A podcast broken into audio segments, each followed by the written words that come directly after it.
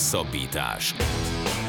Az Eurosport hetente jelentkező podcastje Farkasvölgyi Gáborral és Rév Dániellel. Sziasztok, ez a Hosszabbítás Podcast 83. adása. Ezúttal a műsor első részében Kun Tamással, a Jenki Foci alapítójával, szerzőjével beszélgetünk, méghozzá részben arról, hogy milyen volt ez a 2022-es MLS szezon, itt ugye az észak-amerikai profi labdarúgó ligára kell gondolni, milyen szerepet játszott a szezonban Gazdag Dániel, akiről azért elég sok hír érkezett Magyarországra, hiszen 22 gólt lőtt az alapszakaszban, és egy kicsit be is mutatjuk Tomit, beszélünk arról, hogy hogy jött neki az amerikai labdarúgás, mert nem amerikai foci szeretete, és hogy mire számít a jövőben az amerikai labdarúgástól, milyen irányba megy az MLS, és milyen irányba halad az amerikai válogatott így a VB előtt. A műsor második részében pedig jönnek a hét legfrissebb hírei, meg legérdekesebb hírei az Ácsi rovatban, benne a Liu testvérek országváltási kezdeményezése, a női kézilabda válogatottunk csúnya zakója Horvátország ellen, Gianni Infantino múlt heti nyílt levele, amiben arra kér mindenkit, hogy ne politizáljon a VB alatt, illetve természetesen beszélünk arról is, hogy visszavonult Gerard Piqué. Úgyhogy így néz ki az eheti hosszabbítás podcast. Jó szórakozást kívánunk hozzá! Labdarúgás Szia Tomi, köszönjük szépen, hogy elfogadtad a meghívásunkat. Szerbusztok, és üdvözlöm a hallgatókat.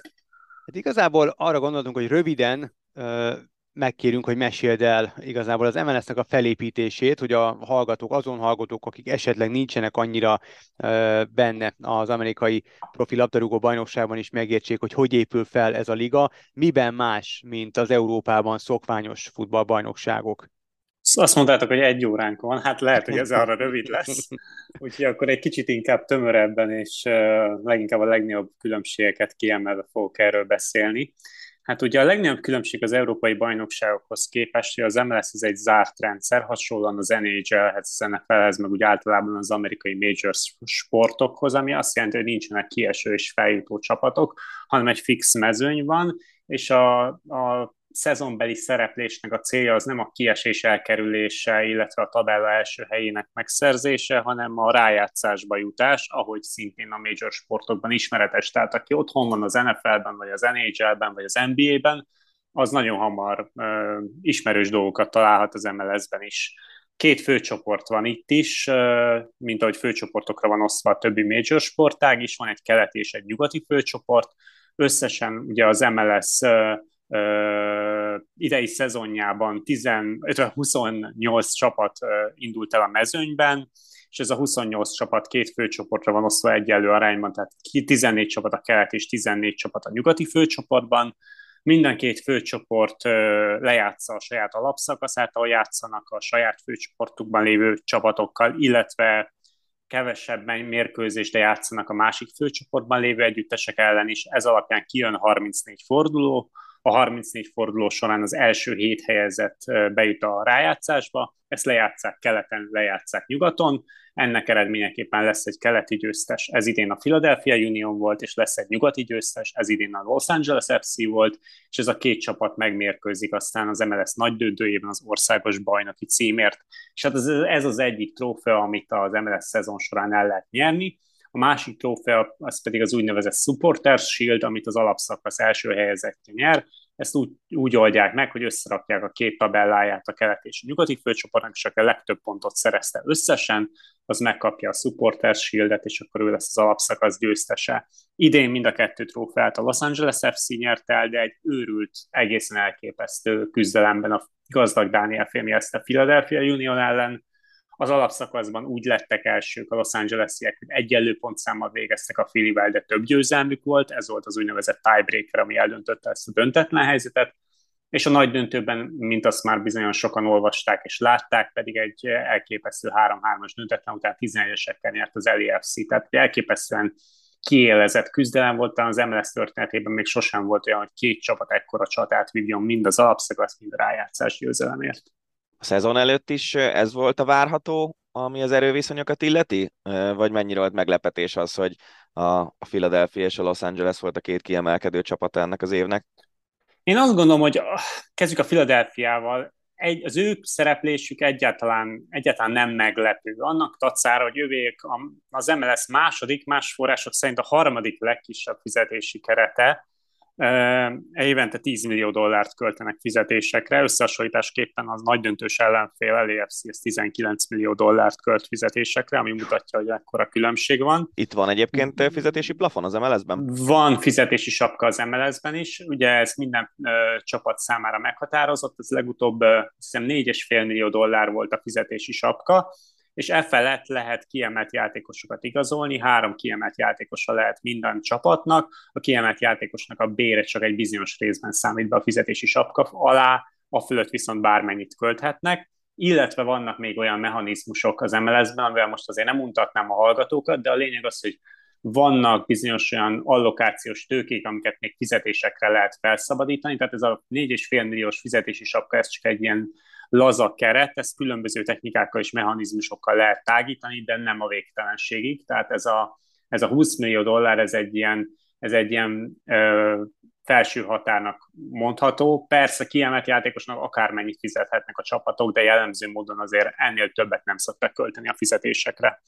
Tehát visszatérve a Philadelphia-ra, ők ugyan kisebb fizetésből gazdálkodnak, de az ő projektjük nem is arról szól, hogy nagy nevű sztárokat igazoljanak, és rengeteg pénzt elköltsenek a fizetésükre. Ők egy ilyen akadémia-centrikus és csiszolatlan gyémántokra vadászó csapat, akik folyamatosan arra koncentráltak, hogy a mondjuk az MLS draftján a legjobb egyetemi tehetségeket megszerezzék, arra, hogy kis bajnokságok nagy játékosait megszerezzék, mint például Gazdag Dániel volt ugye a, a magyar bajnokságból, de igazolták, leigazolták ők a Dán gól királyt is, aki idén szintén remekelt Mikael Lure, tehát ilyen típusú játékosokra csapnak le, illetve a, kinevelik az akadémiájukból a tehetségeket. Tehát, hogy eléggé racionálisan építkeznek, és hogyha azt nézzük, az elmúlt három szezonban ő, az ő csapatuk szerezte a legtöbb pontot, hogyha összeadjuk az alapszakaszban összeadott pontok számát. Tehát mindez azt mutatja, hogy egyáltalán nem volt meglepetés a Philadelphia jó szereplése. Ez egy projekt, ami gyakorlatilag 2014 óta épül, akkor nevezték ki a mostani vezetőedző Jim Curtint, és mellé csatlakozott 2018-ban a Salzburgnál korábban technikai vezetőként dolgozó Ernst Tanner, és ők rakják össze ezt a projektet. Tehát azóta volt már három elbukott US Open kupa döntőjük, ez az országos kupasorozat. Volt egy alapszakasz aranyérült még 2020-ban, és most ugye a rájátszás ezüstérem. Tehát ez egy tudatos építkezés, és rendkívül profitábilis olyan szempontból, hogy, hogy, hogy nem a tehát nem, nem, nem a sztárok igazolására költenek, és arra, hogy minél uh, csillogóbb és fényes legyen ez a csapat, hanem a jövőbe fektetnek, 50 millió dollárt költenek most például akadémiai és edzőközpont fejlesztésére, és hát ha megnézzük, hogy milyen játékosokat termelt ki a közelmúltban ez a Philadelphia Union, hát itt tartozik például az a Brandon Aronson, aki most a Leeds United egyik legjobb játékosa, Mark McKenzie a belga gangben szerepel, de az ex Middlesbrough-ban, vagy Austin Trusty a Birminghamben is innen került ki, és ezekre a játékosokért azért elég szép összegeket kap cserébe a Union, amit aztán ismét befektetnek az akadémia fejlesztésébe. És ez látszik is, az elmúlt időszakban kétszer is egymás után a legjobb amerikai akadémiának választották őket. Tehát ők, nekik ez az útjuk, egy tudatos építkezés, ami az elmúlt években már meghozta az eredményeit, és épp azért azt mondom, hogy ők nem voltak meglepetés, hogy ilyen jól szerepeltek. Hát ugye az LEFC az egy teljesen másik történet. Az LEFC az egy ilyen, az egy ilyen csillogó, igazi hollywoodi csapat, egy ilyen megaklubot akarnak ugye építeni. Az ő, ő filozófiájuk az, hogy nagy nevű játékosokat igazolnak, illetve olyan futbalistákat, akik már bevált, beváltak különböző válogatottakban, vagy rendelkeznek nemzetközi rutinnal. Hát az ő játékos keretük, ugye mondtam, ők 19 millió dollárt költenek évente a játékosokra, a játékos keretükben kilenc olyan futbalistát találunk, aki az elmúlt egy évben vagy pályára lépett hazája felnőtt válogatottjában, vagy lehetőséget kapott a top 5, top 5 bajnokság egyikében. Ez egy olyan nívót ad, hogy hát azért így nagyjából el tudjuk képzelni, hogy ez milyen szintet üt meg. Az LAFC-nek keretében 7 játékos keres évi 1 millió dollárnál többet, összehasonlításképpen a Filinél kettő ilyen futbalista van, tehát ez is mutatja a különbségeket. És hát ugye leigazolnak olyan nagy neveket, mint például idén ugye a Giorgio Chiellini vagy a Gerett Bale, és mellettük ugye ott van például Carlos Vela, aki már igazi klublegendának számít, hiszen a csapat első MLS-éve óta ott van a csapatban, és mellettük megszereztek olyan topligás rutinnal rendelkező, nagyon jó életkorban lévő fiatal játékosokat, mint például ugye a Denis Buanga, aki Franciaországban a rengeteg gólt szerzett a Ligönben, vagy Christian Tello, ugye, aki a Barcelonában és a Betisben is megfordult. Ők voltak az idei nyári igazolások Bél mellett, meg Kiellini mellett és hát mellettük vannak olyan fiatal válogatott tehetségeik, mint például Sebastian Mendez, aki az ekvádori válogatottban, Csicsó Arango, aki a kolumbiai válogatottban, vagy José Cifuentes, aki szintén az ekvádori válogatottban szerepel. Tehát nekik kifejezetten erős keretük van, kifejezetten jól erősítettek idén nyáron, nagy neveket igazoltak, bevált futballistákat igazoltak, úgyhogy nekik pedig kötelező volt legalább eljutni a nagy döntőig, és felmutatni egy jó szereplést. Tehát főleg azok után, hogy ugye megnyerték az alapszakaszt, ez, ez még inkább kötelező volt. Mindezt azért mondom, mert az MLS-ben nagyon sokat számít, hogy milyen helyet zársz az alapszakaszban. Minél jobb helyen végzel az alapszakaszban, a rájátszásban annál inkább könnyebb és kedvezőbb az útod a döntőig. Például, aki az alapszakasz első helyén végez, az az összes meccsét hazai pályán játszhatja a rájátszásban. Úgyhogy ez, ez nagyon-nagyon fontos uh, ilyen szempontból, és mivel az alapszakasz első helyén végzett az LFC, hát mondhatjuk, hogy ilyen nevekkel, ilyen igazolásokkal kötelező volt eljutni a döntőig, és aztán azt hazai pályán megnyerni, meg még inkább elvárás volt. Tom és Gazdag Dani, hogy jutott ki az MLS-be? Gazdag Dániellel kapcsolatban ugye azt lehet tudni, hogy, hogy rá nagyon ő volt az egyik olyan játékos, akit nagyon jó és hosszú kutató munkával figyelt meg Ernst Tanner, ugye, aki szomszédban dolgozott az Salzburgnál technikai vezetőként, illetve az akadémiai vezetőként, és ő volt az egyik olyan futbalista, akit mondtam esetleg az, a Dán úr mellett, akit már hosszabb ideje figyeltek, és ugye hát Ernst Tannerrel pedig lehet tudni, hogy nagyon jól ismeri azért a magyar viszonyokat, és hiszen például Szoboszlai Dominikkel is együtt dolgozott Salzburgban. Abban az időszakban volt ott, amikor Dominik ott nevelkedett, és hát ugye ugyanazokon az utánpótlás meccseken, amiken Szoboszlai pályára lépett, Gazdag Dánielt is meg tudták nézni. Úgyhogy ő szerintem innen, eredet, innen eredet, eredeztethető, nem könnyű szó, ez a kapcsolat kettőjük között Úgyhogy ő is egy olyan példája ennek a filadelfiai scouting hálózatnak, illetve ezeknek a csiszolatlan gyémántok felkutatásának, ami ezt az Filadelfiát ilyen nagy sikerre vezette idén és az elmúlt években. Gazdag ugye 22 lőtt góllal zárta az alapszakaszt, ugye jól mondom? Igen. És bekerült a legjobb 11 éve is, ugye egy ilyen képzeletbeli álomcsapatába az MLS-nek. Az ő jó teljesítménye, az mennyiben járult hozzá az, hogy a Union ilyen jó szezon futott? Hát természetesen ez egy jelentős, jelentős szerep.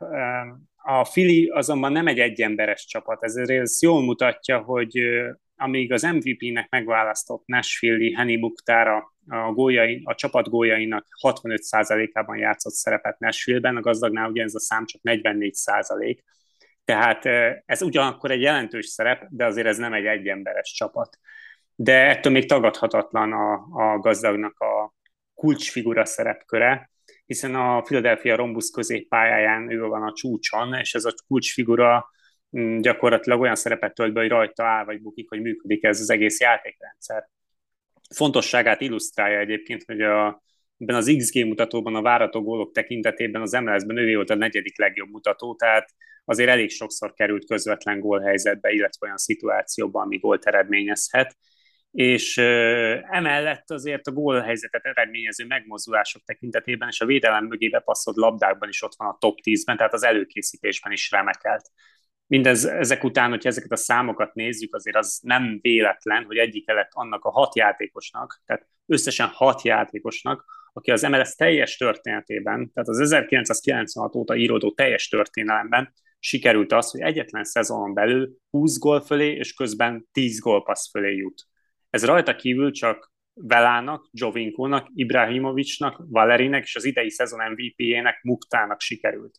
Tehát ez egy igazán elit klub, ez nagyon jól illusztrálja, hogy gazdag számára mennyire kiemelkedő volt ez a szezon, és egyébként meg is, meg is kapta érte az elismeréseket a sajtótól, még hogyha az ítészektől nem is annyira. Ez, ez, ez, ez amúgy számon kérhető? Tehát itt az itt a hazai sajtóban elég sokan, elég komolyan számon kérték az MLS-en, hogy nem kapta meg gazdag Dániel az MVP címet.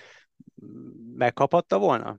Nem. Tehát ezért a teljesítmény járt volna? Vagy, vagy nem, nem, nem. Én ezzel nem értek egyet, hogy az MVP címet számon kérjük. Az MVP cím az teljesen jogosan került a Hani Muktárhoz, de az, hogy az MVP jelöltséget nem kapta meg gazdag Dániel, hogy nem került be az, e, a legjobb ötbe, aki ugye a döntős ebben a választásban, hogy kikerüljön be közülük az MVP díjas, az, az fölháborító, és az teljesen értetetlen. És, és azon köszönhető? Bocsánat, teljesen, jogos, teljesen jogos az ezzel kapcsolatos fölháborodás, és gazdag Dániel elkeseredése is. Ez, még annyit köz, mondanék miatt, még válaszolnék a kérdésedre, hogy minek köszönhető, hogy még a győztes is, Hani Mukhtar, aki megkapta ezt a díjat, elmondta egy rádióbeszélgetésben, hogy ő a legnagyobb veszélyre, a saját, legnagyobb veszélynek a saját díjára a gazdag Dániel teljesítményét, Opa. És Sebastian Driussi teljesítményét látja. Tehát két játékos emelt ki, és az egyikük volt gazdag Dániel. Úgyhogy ez is azt mutatja, hogy még a győztes is azt gondolta, hogy, hogy gazdagnak lesz itt nagyon-nagyon nagy esélye. De itt um, kell a lobby, Tomi, kell a klub lobby? Hogyne, hogyne. Ugye az a helyzet, hogy ezt a díjat úgy osztják ki, hogy három tényezőből állítják össze a jelöltek szavazatait, szavaznak a klubvezetők, a játékosok és a sajtó. És mivel nem egy ilyen szakmai kis társaság szavaz erről a díjról, hanem egy ilyen nagyon széles körű szavazási lehetőség van. Hát emlékszünk arra, amikor az aranylabdát úgy szavaztatták meg pár évvel ezelőtt, mielőtt ugye visszakerült a franc futballhoz, hogy a FIFA összes tagországából szavazhattak a csapatkapitányok meg a válogatottak, és néha egészen nonsens eredmények jöttek ki. Itt ugyanez a probléma, egyszerűen túl sok szavazó van, és ennek hatására nagyon-nagyon sokat nyom azban, hogy milyen piacon teljesíted ezt a teljesítményt, amit leraksz az asztalra, és mivel Philadelphia nem a legnagyobb piac, hanem mondjuk Los Angeles sokkal nagyobb reflektorfényt kap, ezért fordulhatott elő, hogy az MVP legjobb ötjébe bekerült két olyan Los Angeles futbalista, aki a számai alapján nem feltétlenül kellett volna, hogy ott legyen. És valószínűleg ők szorították ki egyébként gazdag Ránielt ebből a, ebből a pozícióból. Úgyhogy igen, Nagyobb piacok nagyobb reflektorfényt kapnak, de hát ez nem amerikai jelenség, ahogy említettem, ilyen Európában is előfordul, láttunk ilyet európai szavazásokon is. Ez sajnálatos, igazságtalan, de én azt gondolom, hogy gazdag a rájátszásban mutatott teljesítményével szintén aláhúzta azt, hogy, hogy neki ott lett volna helye ezen a listán, és aztán szerencsére az év csapatába azért beválasztották, ami szintén teljesen jogos volt. Szóval én azt gondolom, hogy ez az MVP cím dolog, ez egy, ez egy kellemetlen ügy, de a díjat egyébként valószínűleg nem is kapta volna meg, ha bekerül legjobb ötbe, mert az reálisan került Hani Muktárhoz. Beszéljünk egy kicsit arról gazdag kapcsán, hogy mennyire vannak olyan játékosok, akik fiatalon, vagy viszonylag fiatalon az MLS-be kerülnek, és ezt a bajnokságot ugródeszkaként tudják használni egy esetleges Európába visszaigazoláskor, mert hogy amennyire az én fejemben megvan, az MLS-be Európából vagy a másodvonalból kerülnek játékosok, vagy olyanok, mint akiket említettél, hogy Kiellini szintű játékosok, akik nagyszerű karrierük végén mennek az MLS-be népszerűsíteni is valamilyen szinten a labdarúgást, meg még keresni jó néhány millió dollárt. Gazdagnak van útja szerinted egy európai top bajnokságba közvetlenül az MLS-ből? Hogy ne lenne, természetesen van. Tehát ez egyetlen nem ritkaság, azért az MLS-ből az elmúlt években olyan játékosok kerültek Európába, mint mondjuk Miguel Almiron, aki most a Newcastle-ben egészen remek teljesítmény mutat be, Alfonso Davis, ugye, aki a Bayern Münchenben, vagy Brandon Aronson és Tyler Adams a Leedsben remekelnek. Szóval abszolút létezik egyfajta út az MLS-ből az európai bajnokságok irányába, és hát erről van egy nagyon jó statisztika, hogy az elmúlt téli átigazolási időszakban az MLS szedte be a legtöbb átigazolási pénzt, ötödik legtöbb átigazolási pénzt, ami azt jelenti, hogy a Serie A, a Premier League, a Ligon és a Portugál bajnokság mögött az MLS játékosaiért fizették a legtöbbet külföldről az elmúlt télen. Ezt megelőzték a Bundesligát vagy a holland bajnokságot, úgyhogy egészen komoly játékos mozgás van már Európában, olyannyira komoly, komoly játékos mozgás, hogy 2021 tele és 2022 nyara között az egész amerikai kontinensről, Észak, Dél és Közép-Amerikából Európába MLS-ből érkezett a legtöbb játékos. Tehát az MLS 72 játékost adott el 2021 tele és 2022 nyara között Európába. Összehasonlításképpen például a brazil bajnokság 67, vagy az argentin Primera Division 37 ilyen futballistát mutatott föl. Tehát abszolút létezik ez a híd aki a Európa és Amerika között, és hogyha jó teljesítményt mutatsz fel, akkor van lehetőséged arra, hogy, hogy, hogy Európába szerződjél. És ez jól illusztrálja egyébként az, hogy nem csak gazdag Dániel gondolja ezt így, az, hogy azzal, hogy oda igazol, hanem egyre több olyan fiatal futbalista van, aki az MLS-be teszi át székhelyét, és nem a karrierje végén, hanem vagy még karrieri hajlanán, vagy az annak a legjobb éveiben. Ugye a Los Angeles FC új igazolásai közül azért például a Denis Buanga ide tartozik, aki a Szenetjennek volt kiváló futbalistája, és most az MLS-ben nagyon jó playoffot futott, és ő is azt hiszem 26 éves, tehát hogy őnek ezért bőven lett volna Európában karrierje. De az idei szezon kifejezetten erős ilyen szempontból. Ott van Tiago Almada, aki az Atlanta Unitedben szerepelő, 21 éves, és most került be az argentin felnőtt válogatottba. A Chicagónak van egy kolumbiai válogatott csatára, John Durán, aki 18 éves, a tavaly bajnok New York City FC-ben a 20 éves brazil utánpótlás válogatott Tájes Mányót lehet kiemelni. A Los Angeles Galaxy-nak van egy 21 éves mexikói válogatott hátvédje. Mondhatnám egyébként például Cucho hernández aki most nyáron igazolt a Columbus Crewhoz az angol Premier League-ből kiulló Watfordból, 23 éves kolumbiai válogatott játékos, vagy akinek a nevét talán legjobban ismerjük Európában ebből a fiatal generációból, Ricky Puig, aki ugye a Barcelonát elhagyva 23 évesen igazolt a Los Angeles Galaxyhoz. És hát még hosszan lehetne egyébként sorolni a neveket tényleg, akik vagy felnőtt válogatottak, és 23 év alattiak, vagy utánpótlás válogatottak, és az MLS-t választották. Szerintem most már egyre többen látják azt, hogy ez egy, ez egy futball-exportőr bajnokság tud lenni, amire azért elég sok reflektorfényt vetül az amerikai médiának köszönhetően, és egyre több játékos látja be azt, hogy innen azért erősen tudja javítani az ő szakmai megítélését, és akár egy jó szerződést is ki tud harcolni magának egy jegyzett európai bajnokságban. Ott van viszont az ellenpélda, Gerett Bél például, meg a Dani által említett Kielin is. A Bél mennyire játszott komoly szerepet az LAFC menetelésében, és mennyire használt ezt levezetésként, ezt az idényt, illetve az MLS-t pályafutása utolsó periódusában? Hát én azt kétlem, hogy a Bél a világ, Velsz első világbajnoki szereplése előtt levezetni szeretett volna. Szerintem neki az volt a célja, hogy minél jobb fizikai állapotba kerüljön a világbajnokságot megelőzően, mert azért számára ugyan a golf az egy kiemelt fontosságú sportág, de azon a híres drapérián, amit felemelt, Velsz is ott szerepelt a prioritási rangsorban, úgyhogy neki ez elég fontos tud lenni. Ennek ellenére azért nem volt komoly szerepe, mert fizikálisan nem tudott arra a szintre feljönni, ami, megigény, ami, ami azt előidézte volna, hogy ő komoly szerepet vívjon ki ebben a csapatban. 15 meccsen játszott, de ebből csak 13, ebből 13-szor csereként és csak kétszer kezdőként és három gólt lőtt. Igaz, az egyik gól az elég fontos volt, amit ugye a döntőben szerzett, az utolsó pillanatban egyenlített, és így harcolta ki a 11-es párharcot. Sokat bajlódott sérüléssel, és a VB miatt nagyon óvatosan bántak vele, nem nagyon akartak kockáztatni, mert ugye most megsérül, akkor kiadja az egész világbajnokságot.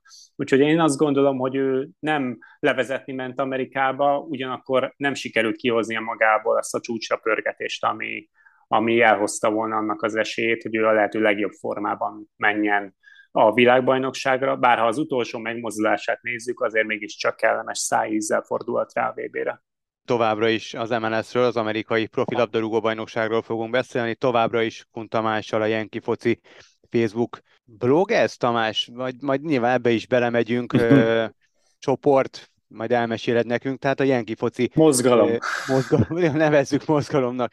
A Jenki Foci kitalálójával, Kun Tamással, akit, hát elárulom igazából a kedves hallgatóknak, hogy mi onnan ismerjük Tomit, hogy amikor az Eurosport uh, volt a jogtulajdonosa az MLS-nek, és közvetítettük a labdarúgó bajnokság mérkőzéseit, akkor Tomi szakkommentátorként segítette elképesztő módon a munkánkat, és megmaradt a kapcsolat. Én megmondom őszintén, továbbra is követem folyamatosan a Jenki Foci Facebook oldalt, ahol tényleg elképesztő, hogy mi munkát beleteszel, és mi információval látod el a rajongókat, illetve azokat, akik érdeklődnek valamilyen szinten a tengeren túli profi bajnokság iránt. Belemegyünk majd természetesen mélyebben, hogy hogy talált meg téged ez az egész MLS láz, de még egy gondolat erejéig, vagy egy pár gondolat erejéig maradjunk az MLS-nél, illetve a nagy döntőnél. Hogy alakult ez a döntő, és mennyi múlott, hogy, hogy gazdag Dánielék nem nyerték meg végül is a bajnoki címet, illetve mekkora siker lett volna ez magyar labdarúgás szempontjából, hogy az MLS bajnoknak egy magyar játékos is a tagja? Hát azzal kezdeném, hogy a döntőt össze kéne foglalni a egy szóban, azt mondom, hogy fantasztikus volt. Ez egy fantasztikus mérkőzés volt. Hat gól volt, elképesztő közönség, volt az elején egy fergetekesen jó drapja, amit az LFC szurkolók bemutattak, egész végig nagyon-nagyon-nagyon jó hangulat volt, nagyon forró és, és, és, és izgalmas hangulat volt. Volt egy megpattanó szabadrugás gól, két gól a rendes játékítő utolsó 10 percében, volt kiállítás, súlyos sérülés, kapuscsere, fordítás a hosszabbításban, drámai utolsó pillanatos gól a szupersztár igazolástól, Béltől, volt egy, egy, egy elcsúszós 11-es sajnos gazdag Dánieltől, de az szintén egy ilyen drámai pillanat volt. Az LAFC cserekapusa, aki beállt a kiállított kapus helyére, az két büntetőt védett, úgy, hogy a srác egyébként Filadelfiában született és nevelkedett. Tehát ebben a mérkőzésben minden volt, ami, ami egy ilyen hollywoodi történet lehet. Úgyhogy aki ezt a meccset látta, az úgy nagyjából belekostolt abba, hogy milyen az MLS világa. Nagyon-nagyon jó és izgalmas találkozó volt hogy, hogy mit jelentett volna gazdag Dánielnek? Hát ugye először is mérföldkő lett volna. Tehát Német Krisztián ugyan megnyerte az MLS-t 2020-ban a Columbus Crew-val, de azért valljuk be, azért az nem volt annyira teljes értékű bajnoki cím, hiszen ugye Német a szezon hajrájában érkezett meg a Columbushoz, néhány meccsen játszott, ugye a döntőben nem talált be, ugyan volt egy fontos gólja korábban, ami lehetővé tette azt, hogy hazai pályán rendezzék a döntőt, de ezt leszámítva azért nagyon komoly szerepe nem volt. Most lett volna az első alkalom, hogy az MLS-ben egy magyar játékos úgy nyer bajnoki címet, hogy az elejétől a végéig kulcs szereplője az adott csapatnak. Én azt gondolom, hogy gazdag teljesítményével az így is felhívta magára a figyelmet, a nemzetközi sajtó figyelmét is, mert azért nagyon sokan figyelik ezt a bajnokságot, nagyon sok scout játékos megfigyelő és különböző szakmai vezető figyeli ezt a bajnokságot, és én azt gondolom, hogy ő bekerült már néhány notezbe, de természetesen azért az csak számít, hogy ott van-e a renoméjában az, hogy MLS bajnok, vagy nem szerepel ott ez a, ez a, ez a, ez a elismerés, tehát ha marad, akkor ezt esetleg jövőre pótolhatja. A te olvasóközönségedben látszott az, hogy van most egy igazán jó formában lévő magyar válogatott játékos a ligában? Többen hát- látogatták az oldalaidat? Hát az abban a szerencsés helyzetben vagyok, hogy az utóbbi években azért ilyen szempontból el voltam kényeztetve, tehát azért kezdődött az egész német Krisztiánnal 2015-ben, amikor ugye megrúgta az évóját az MLS-ben, és volt egy egész jó szezonja Kansasben, mielőtt ugye elszerződött volna az arabokhoz. Aztán utána jött Nikolics Nemanja, aki ugye gólkirály lett, aztán volt Salói Dánielnek egy nagyon erős éve 2021-ben, és ugye most elérkeztünk oda, hogy hogy gazdag Dániel is színpadra került. Tehát az elmúlt években mindig volt egy-egy magyar játékos, akiért lehetett izgulni, de ezt egyébként gazdag Dánielnek is mondtam, amikor vele beszélgettem, hogy még egyszer sem volt olyan, hogy a legvégsőkig lehetett izgulni egy magyar játékosért, és ennek igen érzem a hatását, de azt is érzem, hogy gazdag Dánieltől leszámítva is egyre többen érdeklődnek az MLS iránt, egyre többen figyeljenek fel erre a bajnokságra, és veszik észre azt, hogy ez már rég nem az a visszavonulós, kocogós, komolytalan bajnokság, amit sajnos még azért az emberek egy részének a fejében még mindig él, de aki bekapcsolja a meccseket, az láthatja, hogy ez sokkal izgalmasabb, több rétegűbb, nagyon sok érdekes háttérsztori van, és egyre többen figyelnek fel rá, és igen, ebben egyébként gazdag jó teljesítménye és a segítségemre volt. Itt egy fél erejéig azért megjegyezted, hogy ha marad, vannak olyan hírek, hogy esetleg elhagyja az MLS-t, és akár visszatér Európába is?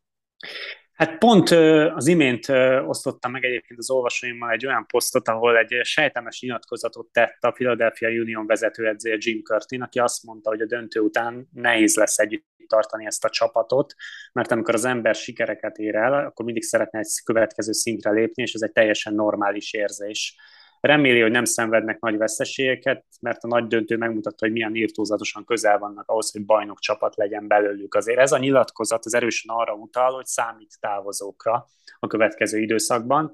Hát ugye gazdag Dani és az ügynöke azt már a, nyár folyamán megerősítette, hogy az átigazolási időszak utolsó pillanatában voltak érdeklődők iránta, a szériából, és az egyik, a két nagy kvót csapat közül az egyik bejelentkezett. Nem voltak ezek annyira mélyreható és komoly egyeztetések, hogy aztán a tárgyalások is eljussanak gazdagékkal, de azért az mutatta, hogy volt érdeklődés, és hát ahogy a gazdag a szezont befejezte, nem lassított, finoman fogalmazva se, én nem lepődnék meg, ha lennének további érdeklődők.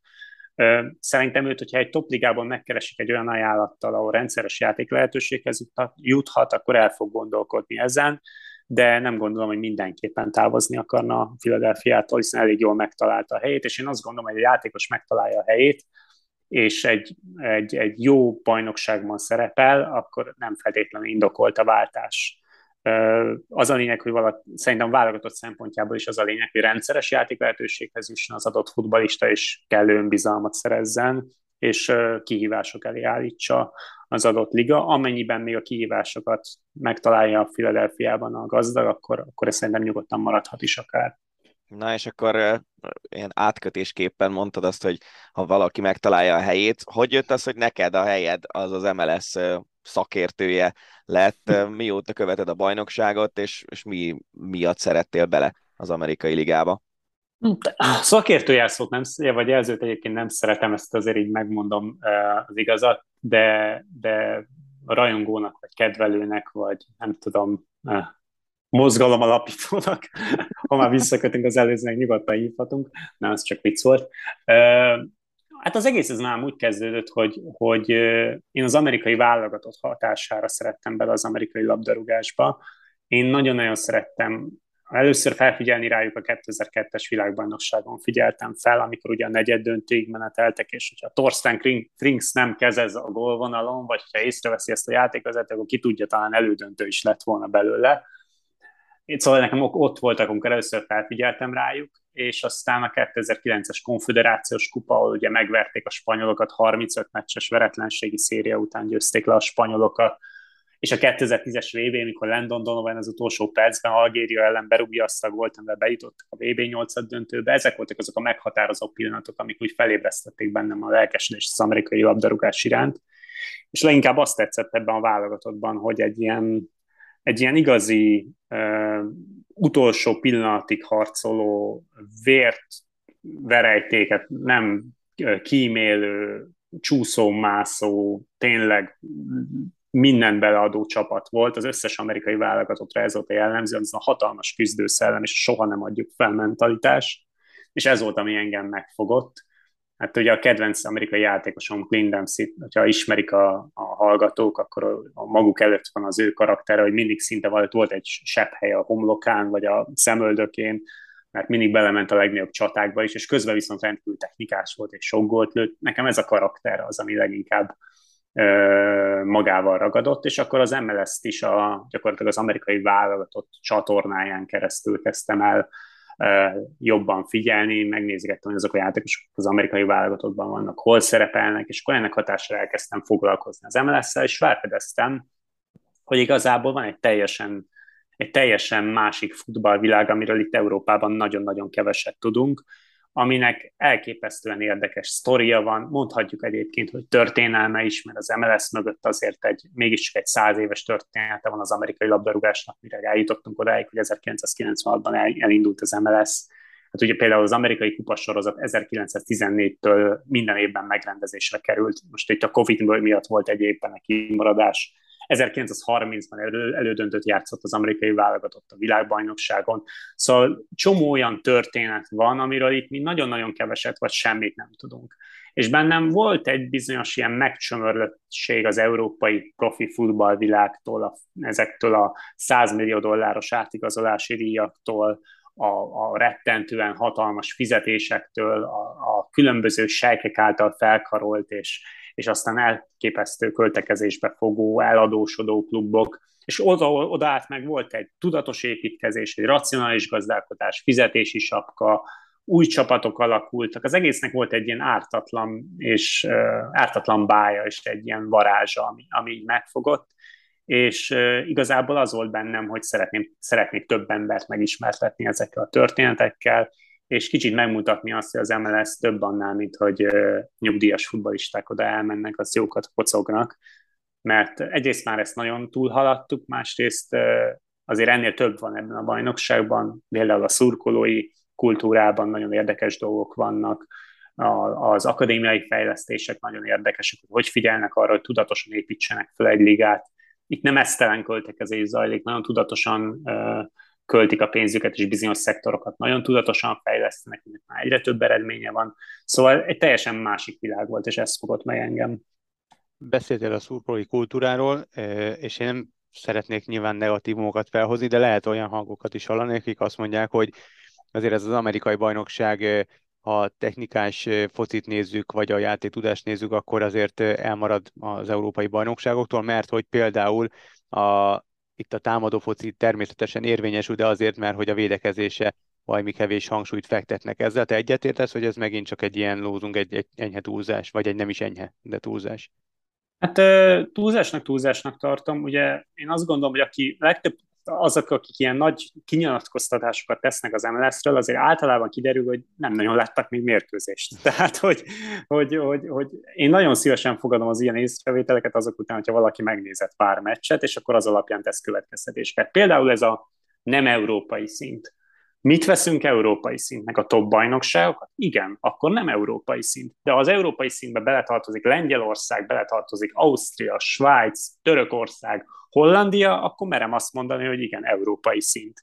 Tehát, de nem is olyan, ha visszatérve egyik, mint a top bajnokságokban, nem is akkor a költségvetéssel gazdálkodnak ezek a klubok. De itt nincs is olyan, hogy megjelenik egy arab sejk, és a csőd közelből megvesz egy klubot, és akkor, mint a Newcastle United például hirtelen feltámad, és a Premier League legerősebb klubja lesz. Itt tudatos és racionális építkezés van, itt fizetési sapka van, tehát megkötik, saját kezüket megkötik a, a, a klubok működtetői, a tulajdonosok, és nem költekeznek ész nélkül, hanem tudatosan építenek fel egy projektet. És ez lehet, hogy ez egy lassabb fejlődés, mint amit Európában láthatunk, de fenntartható. És nem azon múlik, hogy éppen valakinek olyan kedélye lesz, hogy fölvásárol egy klubot, és nem kell izgulni, mint például a Chelsea drukkereknek, hogyha Abramovicsot, Abramovicsot elüldözik, akkor jön egy másik befektető, aki megmenti őket, hanem itt egyfajta anyagi biztonság és kiszámíthatóság van. Ami a védekezés hiányosságát illeti, ez szerintem nem képességbeli hiányosság, hanem egy mentalitásbeli kérdés. Ez a bajnokság a közelmúltban már adott el védőjátékost a Bundesligába, a Premier League-be, a szériába, Belgiumba, Bayern Münchennek, Chelsea-nek, Rómának, kapus most nemrég a Chelsea-nek, de ez inkább arról szól, hogy mivel nincs kiesés, a csapatok nem rettegnek a bajnokságból való kizúgástól, ezért őket inkább az előrejutás motiválja, a playoff-ba jutás. Ezért első számú cél a minél több gól szerzése. Nem véletlen, hogy például az idei szezonban az döntött el az alapszakasz aranyérmet, hogy ki nyert több mérkőzést. Nem a gólkülönbség, hanem hogy ki nyert több mérkőzést. Itt a győzelem elérése a cél, és ezért van az, hogy a csapatokat a támadójáték motiválja. És igen, ezért fordulhat elő az, hogy nem koncentrálnak annyira a védekezésre. De mondom, ez inkább egy filozófiai kérdés, és hát ha leül egy néző megnézni egy mérkőzést, akkor mit szeretne szívesebben látni? Egy hatalmas taktikai csatát 0-0-val, vagy 1-1-el, vagy egy 3-3-as őrült mérkőzést. Melyikre fog emlékezni két hét múlva? Melyik miatt fog jövőre bérletet venni? Hát valószínűleg a 3-3 miatt, és szerintem ez motiválja az amerikai bajnokság mögött dolgozó embereket. És ezzel együtt azért azt leszögezném, hogy azt nem mondanám, hogy az élcsapatokat és a legjobb MLS csapatokat nem motiválja azért a védelem minél jobb megszervezése. Hát láss például a Philadelphia-t, amelyik idén rekordszámú kevés gólt kapott, ők adták a bajnokságnak az év legjobb védőjét, és az év legjobb kapusát, aki egyébként harmadszor lett az év legjobb kapusa az MLS-ben. Tehát, hogyha oda akarsz érni a legelejére a bajnokságnak, akkor ott a védelmedet is meg kell szervezni. Ha csak az a célod, hogy bejussál a play akkor igen, lehet őrült módon támadni, aztán majd meglátjuk, mi lesz. Említetted az imént, hogy eh, nincsenek arab sejkek, de azért eh, a tulajdonosi körében a csapatoknak csak megjelennek eh, igazán gazdag emberek, például a gazdagsága mellett egészen híres David Beckham is, és bővült az elmúlt években a, a bajnokság, most, hogyha az elmúlt három évet nézzük, akkor négy új csapat volt, és 2023-ban St. Louisban is lesz egy új MLS csapat. Mit gondolsz, hogy mi lehet az a maximális létszám, amivel ez a bajnokság ez el tud működni, és milyen olyan úgymond kihasználatlan területek vannak még az Egyesült Államokban, vagy akár Kanadában, ahol bővülni tud még az MLS? Hát azzal kezdeném, hogy a pénzt azért nem veti meg az MLS, és ezzel nincs is semmi probléma. Azzal sincs semmi probléma egyébként, hogyha érkezik egy arab sejk, akármilyen befektető, most nem kell itt nemzetiséget mondani, a, a lényeg az, hogy tudatos építkezés legyen. Az, hogy a befektetett pénz az, az célirányos legyen, és ne az azon múljon, hogy éppen milyen kedélye van a tulajdonosnak, hogy most adni akar, nem akar adni, hanem itt vannak bizonyos elvárások, amiknek meg kell felelni, és hogyha ez a tudatos építkezésben, ha elfogadja a fizetési sapkát, ha elfogadja a korlátokat, akkor jöjjön, építsen stadiont, húzzon fel csapatot, kölcsön a csapatra, ez tök jó. Ezt csinálja egyébként több MLS csapat is. Például a St. Louis, amelyik jövőre csatlakozik az MLS-hez, ők lesznek a 29. csapata az MLS-nek, felhúztak egy 22.500 fős stadiont már most St. Louis belvárosában, és hát, hogy mennyire népszerű a csapatuk, az első szezonra ebbe a 22.500 fős stadionba 60 ezer bérletigénylés érkezett, így várólista alakult ki. Tehát, hogy, hogy annak ellenére, hogy még, még gyakorlatilag szinte alig van játékosuk, már ekkora az érdeklődés. Ők lesznek a 29. csapat, őket egyébként nagyon érdemes megdicsérni, mert már van sportigazgatójuk, vezetőedzőjük, már működik az akadémiájuk, ahogy mondtam, felépült már a stadionuk, a tartalék együttesük már idén játszott tétmérkőzést a, a, a tartalékbajnokságban, ilyen egyébként sosem volt, hogy MLS indulás előtt már elindul a tartalékcsapat, tehát ők nagyon felkészültek és ők lesznek a 29. csapat, és hát ezt elszámítva ugye már csak valószínűleg egy hely lesz kiadó, a 30. pozíció. Én azt gondolom, hogy ez lesz a vége a történetnek, a bővülés szempontjából, legalábbis Don Garber, a liga komisszárja, hogy elég komoly célzásokat tette arra, hogy 30 csapat után kicsit meg fognak pihenni, és lehet, hogy örökre megpihennek a, az expansion tehát a bővülést illetően, és ez a 30. hely, ez egy nagyon népszerű pozíció lesz, a hírek szerint Las Vegas, Sacramento és San Diego fog versenyt futni ezért a helyért, és ez egy őrült, őrült versenyfutás lesz. A, a bajnokság most már azért eléggé felértékelődött, a gazdasági fejlődés tekintve ma már 250 millió dollárt kell 200, tehát 200-300 millió dollárt kell letenni azért, hogy valaki csatlakozzon a bajnoksághoz, ez az úgynevezett expansion fee és ezt a pénzt gond nélkül kifizetni Las Vegas, San Diego és, és Sacramento is, mert látják, hogy ez megtérül, megtérülne. A Force becslése szerint egyébként a legdrágább MLS csapat jelenleg az LAFC 900 millió dollárt ér. Ez azért jól mutatja, hogy ehhez képest az expansion fee, ez a 200 millió, az, az nem mondom, hogy elenyésző összeg, de egy megtérülő befektetésnek tűnik. Úgyhogy ez az utolsó pozíció, a 30. 30. hely, amiért még versenyt futnak a csapatok, de egyelőre még teljesen kiszámíthatatlan, hogy ki fogja megkapni ezt az indulási jogot. Mind a három csapat nagyon komoly kampányt folytat, nem régiben San Diego-ból jöttek ki hírek azzal kapcsolatban, milyen elképzeléseik vannak, de Las Vegas egy hatalmas piac, hogy őket nagyon nehéz lenne kiszorítani, a harmadik versenyző Sacramento meg szerintem kb. 10 éve kampányol azért, hogy oda MLS csapat menjen. Úgyhogy ez egy nagyon-nagyon érdekes, nagyon-nagyon nagy küzdelem lesz, hogy kikapja a 30. indulási jogot. Még visszatérve egy gondolat erejéig a személyedre, neked nyilván van egy hétköznapi munkát, hogy bírod követni az MLS-t, hiszen azért ez egy tengeren túli bajnokság, nyilván az időeltolódással számolni kell. Mennyi meccset tudsz, vagy mennyi meccset kell élőben megnézned? Hát na, ezzel kapcsolatban az a helyzet, hogy azért Szerencsés vagyok olyan szempontból, hogy majdnem minden évben azért volt uh, magyar uh, csatorna, amelyik közvetítette a mérkőzéseket. Ugye annó ugye az Eurosporton dolgoztunk is mi együtt uh, mérkőzéseken, ahol hosszú éveken át közvetítették, de most is szerencsére közvetíti az egyik sportcsatorna.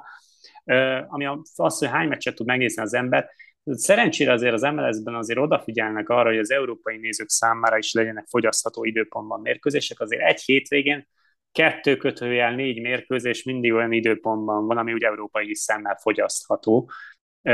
Úgyhogy ilyen szempontból én ezeket meg szoktam nézni, de hát ez nem kötelesség, hanem szórakozásból. Tehát, hogy nekem igazából ez nem egy, ahogy mondtad, van egy munkám, ez nekem egy szórakozás, és nekem ez egy hobbi, ami kitölti a szabadidőmet. Úgyhogy ilyen szempontból, hát mondjuk úgy, hogy vannak lehetőségeim erre, és, és kedvem is van hozzá, hogy ezzel foglalkozzak, és amíg megvan a kedve, addig menni fog tovább az oldal, ha meg nem, akkor majd nem fog tovább menni az oldal, de egyelőre még ennek én nem látom veszélyét. Jövőre lesz egy nagyon érdekes esztendő egyébként, az almás streaming szolgáltató megvásárolta az MLS jogait 10 évre, az 2023-tól indulnak a közvetítések. Először lesz az, hogy egy ilyen labdarúgó, egy profi élvonalbeli labdarúgó bajnokságot egy streaming szolgáltató közvetít, rengeteget költ, költ majd a, a, a szolgáltató a mérkőzések közvetítésére, évente 250 millió dollárt fizetnek az MLS-nek, úgyhogy jövőre egy nagyon izgalmas év lesz, amikor ez az egész együttműködés beindul, és hát várhatóan nagy sztárigazolásokkal próbálják majd ezt az egészet uh, úgymond felhájpolni, és hát 2026-ban jön a világbajnokság, úgyhogy én azt gondolom, hogy addig még elképesztő pénzek, érdeklődés és szakmai tudás fog áramolni az MLS-be, úgyhogy szerintem nagyon izgalmas időszak előtt állunk. De még a 2026-os világbajnokság előtt rendeznek egy világbajnokságot, és ezre, ha jól tudom, akkor, vagy jól gondolom, gőzerővel készül az amerikai válogatott, de ez még egy fiatal csapat, nem? Milyen, milyen esélyekkel várja az amerikai csapat? Egyáltalán az MLS-re épül -e ez az amerikai válogatott, és még egyszer milyen esélyekkel várhatják a tornát? Hát ugye az előbb említettem a 2026-os VB-t, én azt gondolom, hogy a 2026-os ugye amerikai részben amerikai rendezésű világbajnokság lesz az, ahol ez a generáció, akik most a válogatottban szerepelnek, a legjobb években lesznek. Vagy te is említetted, ez egy rettentően fiatal amerikai válogatott.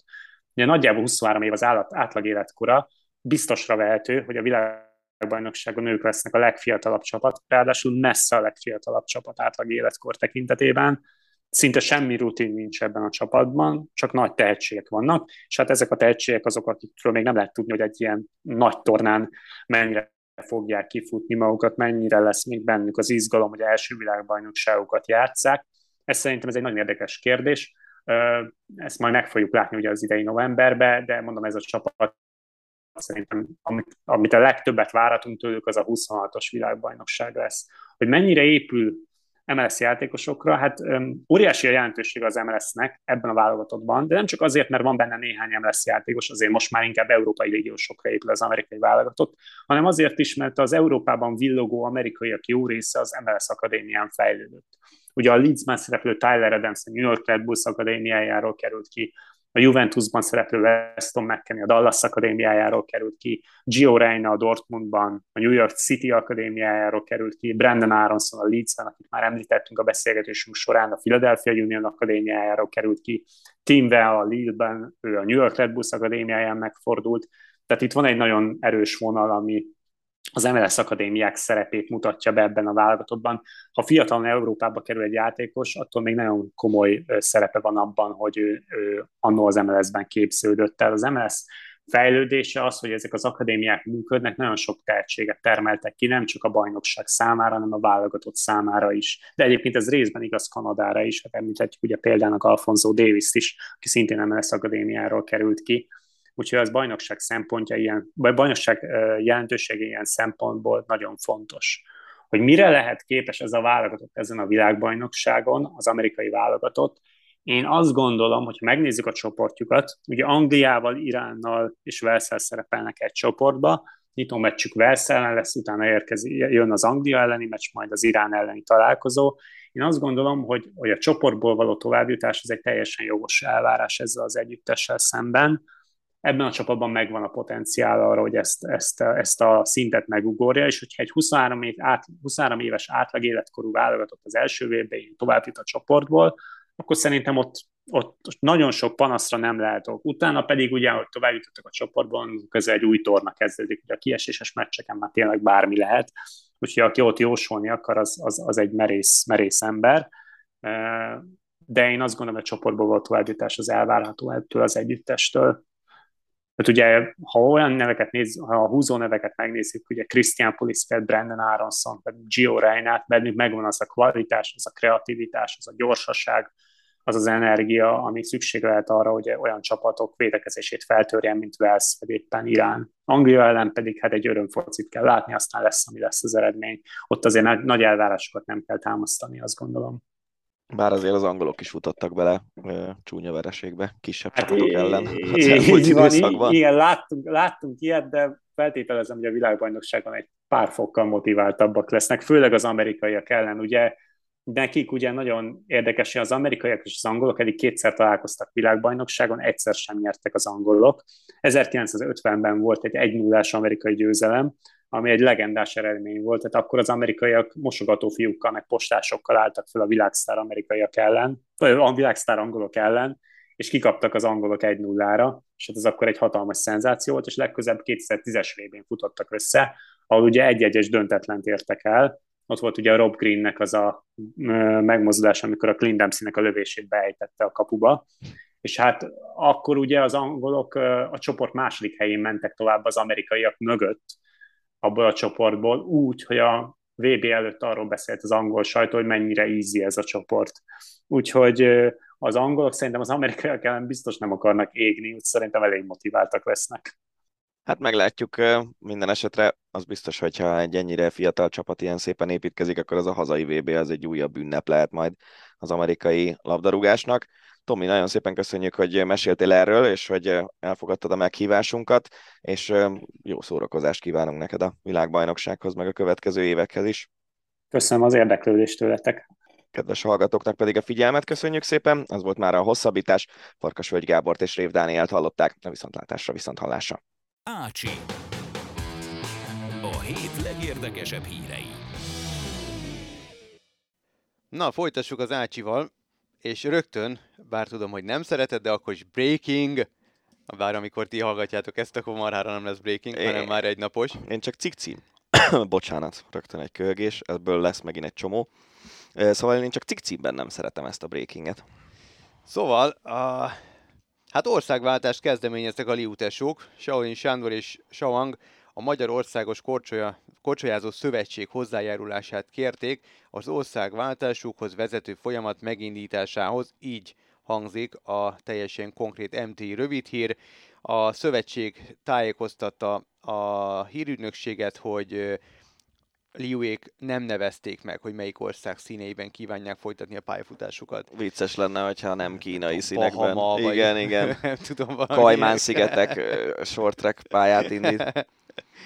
Hát nyilván gyanítom, hogy ez Kína lesz, és emlékszel, ezért erről beszélgettünk, amikor követték Linát Kínában, hogy ennek leszne bármiféle következménye várható, hogy itt országváltás lesz. És emlékszel, te azt mondta, kérdeztem, hogy mi lesz akkor, ha, ha ők kínai színben, színekben kö, folytatják a pályafutásukat. Te azt mondtad, hogy ha ez a forgatókönyv lép életbe, akkor igazából semmi más dolgunk nincsen, csak megköszönni nekik, hogy milyen sikereket hoztak az országnak, és ennyi drukkol, drukkolni, vagy nem drukkolni, engedni őket, és nem, nem, nem szídni őket. Én, erre nem emlékszem őszintén szóval, hogy én mondtam ilyet, de elképzelhető. Ezt mondtad, de szerintem itt irgalmatlan harag. Ja, az biztos. Hát nem tudom, ez azért nehéz ügy, mert nyilván a szívünk az, az mondott valamit, hogy tök jó lett volna mondjuk még egy olimpiai ciklust végig nézni, vagy az én esetemben közvetíteni úgy, hogy ők itt vannak, és hogy a magyar short csapat szép sikereket ér el ebben a ciklusban, vagy akár a következő olimpián is.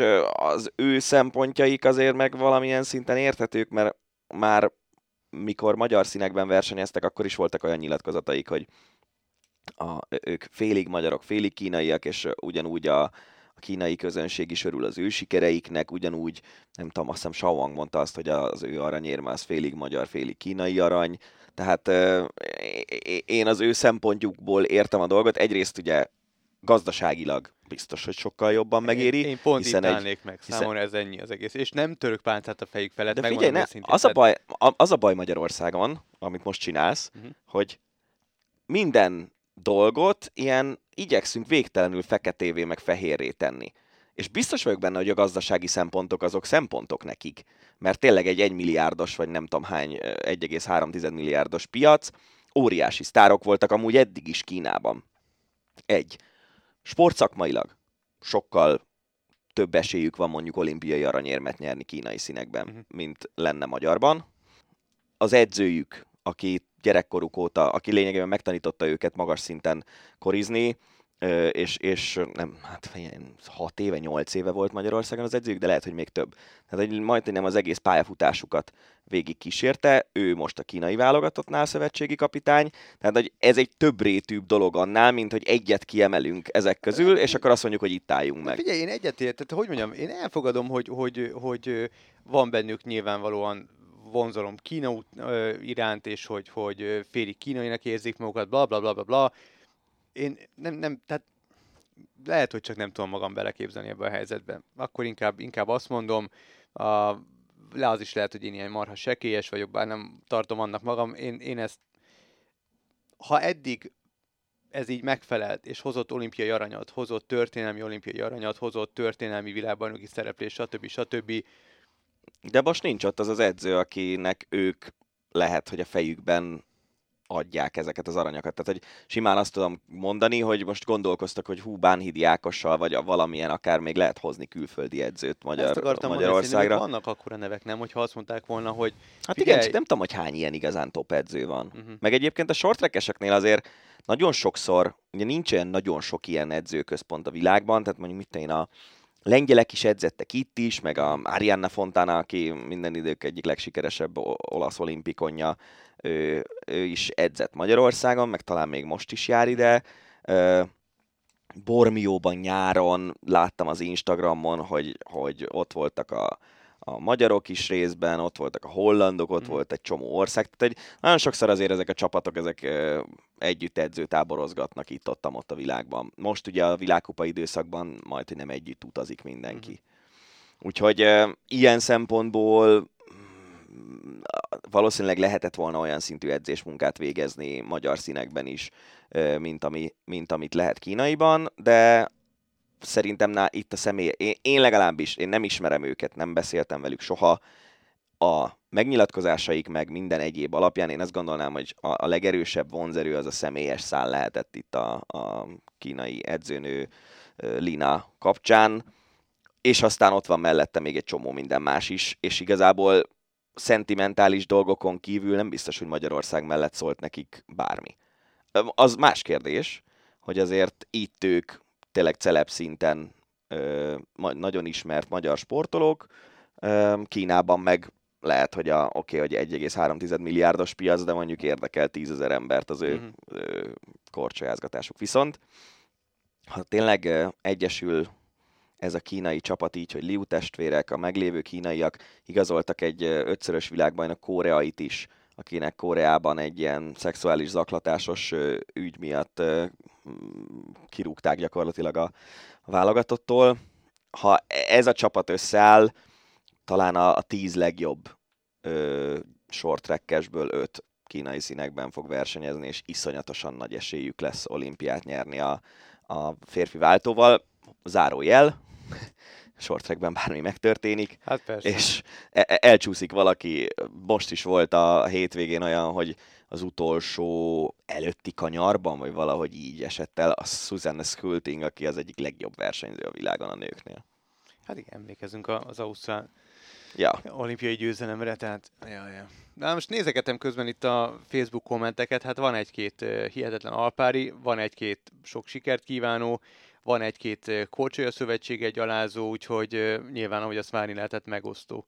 Nagyon a hát persze. is. De mondom, Megosztóak a kommentek de, is. de, de tényleg szerintem az lesz, a, az lesz az összképe, hogyha mondjuk végignézünk 100 kommentet, hogy abból 90 ilyen nagyon leegyszerűsítő Ja, lesz, és persze. ez, és ez szerintem jó. én nem tudom, én ez az országváltással nagyon nem értek egyet semmilyen sportágban, és most azt mondom, bár tudod nagyon jól, hogy mekkora rajongója vagyok Callum Stiles-nak, de Azt hittem, ennek hogy sem... Cristiano Ronaldo országváltásáról fogunk most beszélni. Na, őt megkörnyékezném. Hátra találunk egy nagymamát ott a sarokban. Figyelj, most úgyis center hiány van a magyar válogatottban, azt a posztot még el tudja játszolgatni, nem? Simán. Na mindegy, nem vagyok híve az országváltásoknak, se így, se úgy. De, De- de... közben meg tényleg a honosításokat mindig nagyon támogattad a Nem, én nem, nem támogattam Nincs abszolút, hogy Callum Styles-t. Most mondom, hogy nagyon, nagyon te, tetszik, meg, meg nyilván tök jó, uh, nagyon szimpatikus, szeretem a játékát, de nem, abszolút nem vagyok ennek Ja, híve, és nem azért, mert ilyen halál nagy lokálpatrióta vagyok, hanem azért, mert nem. Mert nem, azért, mert találunk egy nagymamát, vagy, nagy, vagy dédpapát, vagy akárkit a, a gyökerei között. Mm, Jó, hát mondjuk ugye Liuéknál az apukájuk, meg kínai állampolgárok is tudtam kettős, vagy de ebben nem vagyok biztos, Mhm. de szerintem kettős állampolgárok. Tudod, mi ebből a kedvenc sztorim? Akkor Veszprémben játszott még ilyen 2002-4 ilyesmi környékén Sterbi Kárpád, akkor volt egy ilyen nagy fellángolás, hogy ú, Sterbiket honosítsuk, és akkor Emlékszem, magyar válogatott. Mert ugye ő, ő vajdasági, és hát akkor is nem tudja, hogy hívták ezt az országot, de mindegy, a ju- jugoszláv, szerb, montenegrói ö, csapatokban játszott. és, és Sterbiknek volt egy ilyen nyilatkozata egyszer, hogy, hogy az ember egy himnusz alatt éli le az életét ami akkor lett különösen vicces, amikor Sterbik a spanyol szövetség hívását elfogadta, mi, miután, miután a Veszprémből ugye a Ciudad Realhoz igazolt, és utána nagyon sokáig a spanyol válogatottnál volt. Még a 2020-as EB-n úgy emlékszem, hogy még ilyen harmadik számú kapusként bevetették miután valamelyik ez megsérült az első kettőből. Úgyhogy igen, öregedett. ez nem öregedett túl jól. Egyébként én úgy vagyok vele, hogy hogy nyilván csalódott vagyok emiatt a döntés miatt, nekem azokat az élményeket, amiket kaptam a, a két Liu testvértől, nem veszi ez el, azt sajnálom, hogy nem lesz belőle még több, úgyhogy... Meg egyébként kicsit olyan, hogy, hogy, hogy azért nyilván úgy fogunk rájuk nézni, hogy ők, ők félig magyarok, és, és mit tudom én például, amikor volt ez a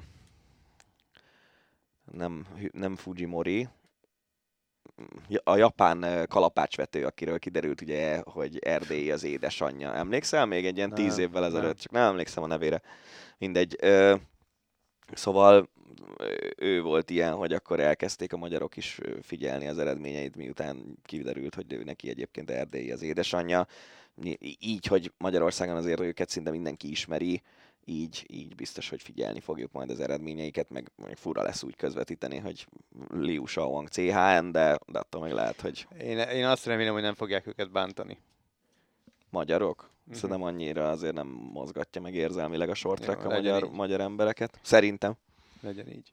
No, a Bringa, a Vas Blanco harmadik lett a Cyclocross, Cyclocross Európa bajnokságon. Így is mondhatjuk, meg úgy is. Ez egy nagyon szép eredmény és uh, volt szerencsém végignézni a versenyét. Hát mit mondjak, emberpróbáló pályán kellett végig tekerni.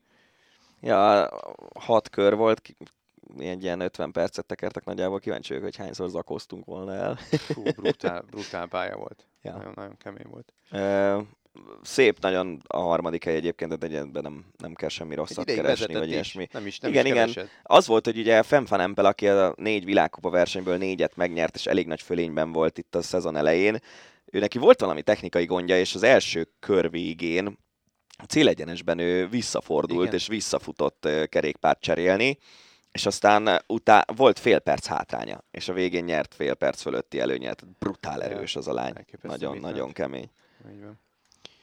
Na hát kézilabda, mert rajta tartom a sportág ütőerén a kezemet, még akkor is, ha ez az ütőér, ez most annyira kicsit haloványan pumpál. Hát attól függ, hol. Horvátországban nagyon jól pumpál az ütőér. Szóval hát a viccet félretéve elég komoly zakóba szaladtak bele a lányok, és hát nagyon sajnáltam őket a végén, mert ott valamelyikük, én nem is, nem tudom, most meg nem mondom, el is sírta magát a, a nyilatkozat a mérkőzés utáni interjújában, hát ott nagyon nem működött valami, és lehet, hogy itt, itt, itt fejben vannak a, a gondok. Olvastam olyat is, hogy van ment, mellettük egy mentál coach, de hogy nyilván ezt, ezt az egész procedúrát ezt meg kell ismerni, meg kell nyílni, a lányok még nem érzik magukat annyira otthonosan ebben az egész szerepben, és egyesek félnek megnyílni, tehát végtére is olyan nagyon nem segített ez a mentál coach. Uh, kicsit azon gondolkodtam, hogy abszolút nem vagyok benne a kézilabdában, tőle tudom a híreket, mert általában itt, itt vagy, vagy a szerkesztőségben beszélgetünk erről, vagy te mesélsz erről, hogy az az edző foglalkozik velük, akik, vagy a szövetségi kapitány, aki azért ifikorukban többükkel együtt dolgozott, ez a gárda azért relatíve régóta van együtt, együtt palérozottak, növegettek, uh, idősödtek és kerültek most az alválogatottba. Mi nem működhet? Vagy hol, hol lehet a gond? Ez nagyon, szokott társaság elvileg, nem? Nagyon örülök annak, amikor amikor uh, valaki a, a köztévében ugyanazt mondja, ami, ami nekem is eszembe jutott már máskor is, meg, meg most is, és Ferling Bernadett nem a magyar meccs közvetítésen, hanem az utána következő meccsen mondta azt, mert ott beszélgettek ilyen játék megszakításokban arról, hogy, hogy mi volt itt ez a horvátok elleni zakó. Azt mondta, és szerintem ez az egésznek a kulcsa, hogy a magyar válogatottban a játékosok nem örömből kézilabdáznak, hanem lényegében a... A mindenkori csak, csak, magyar válogatottban? Vagy szerintem a, a, a, én nem emlékszem arra, hogy a magyar válogatott az valaha olyan örömkézilabdát játszott volna, amire képes egy norvégok elleni, mint én, 20 gólos zakó során a svájci válogatott is. Aha. Kép, a, a, ugye az egész az egész skandináv mentalitás. Ugye a skandináv kézilabdáról tudod, a múltkor ö, a hosszabb beszélgetésben kérdezted, hogy ez miért ennyire jó. Igen. Mondtam, hogy borzasztó dinamikusak. Ez a sportszakmai része. A másik oldala viszont az az, hogy ők mindig élvezik a játékot. Tehát egy, egész egyszerűen még ha kikapnak, akkor is, hogyha csinálnak egy szép dolgot, annak tudnak örülni. És nálunk meg pont egy fordított pszichológia van szerintem ennél a csapatnál, hogy azt próbálják elkerülni a játékosok, hogy ne hibázzak, csak ne hibázzak, csak ne roncsam el. Mhm. Ahelyett, hogy hú, most meghúzom ezt a cselt, lövök egy jó hosszú fölsőt, aztán szépen megünneplem a gólomat. Aha. És, és szerintem ez, ez a nagy probléma. És igazából, hát nem tudom, ez, ez ugye a nőknél jellemző ez a, vagy a nőknél látszik igazán ez a kettősség, Mhm. hogy, hogy megnézel egy, egy Montenegró meccset mondjuk. Nem kell skandinávnak lenni. Ez Jo- Jovanka Radicevic, és már hát szerintem 15 éve válogatott körülbelül, olimpiai ezüstérmes, Európa bajnok. Mindent megnyert, BL-t nyert, nem tudom mit nyert.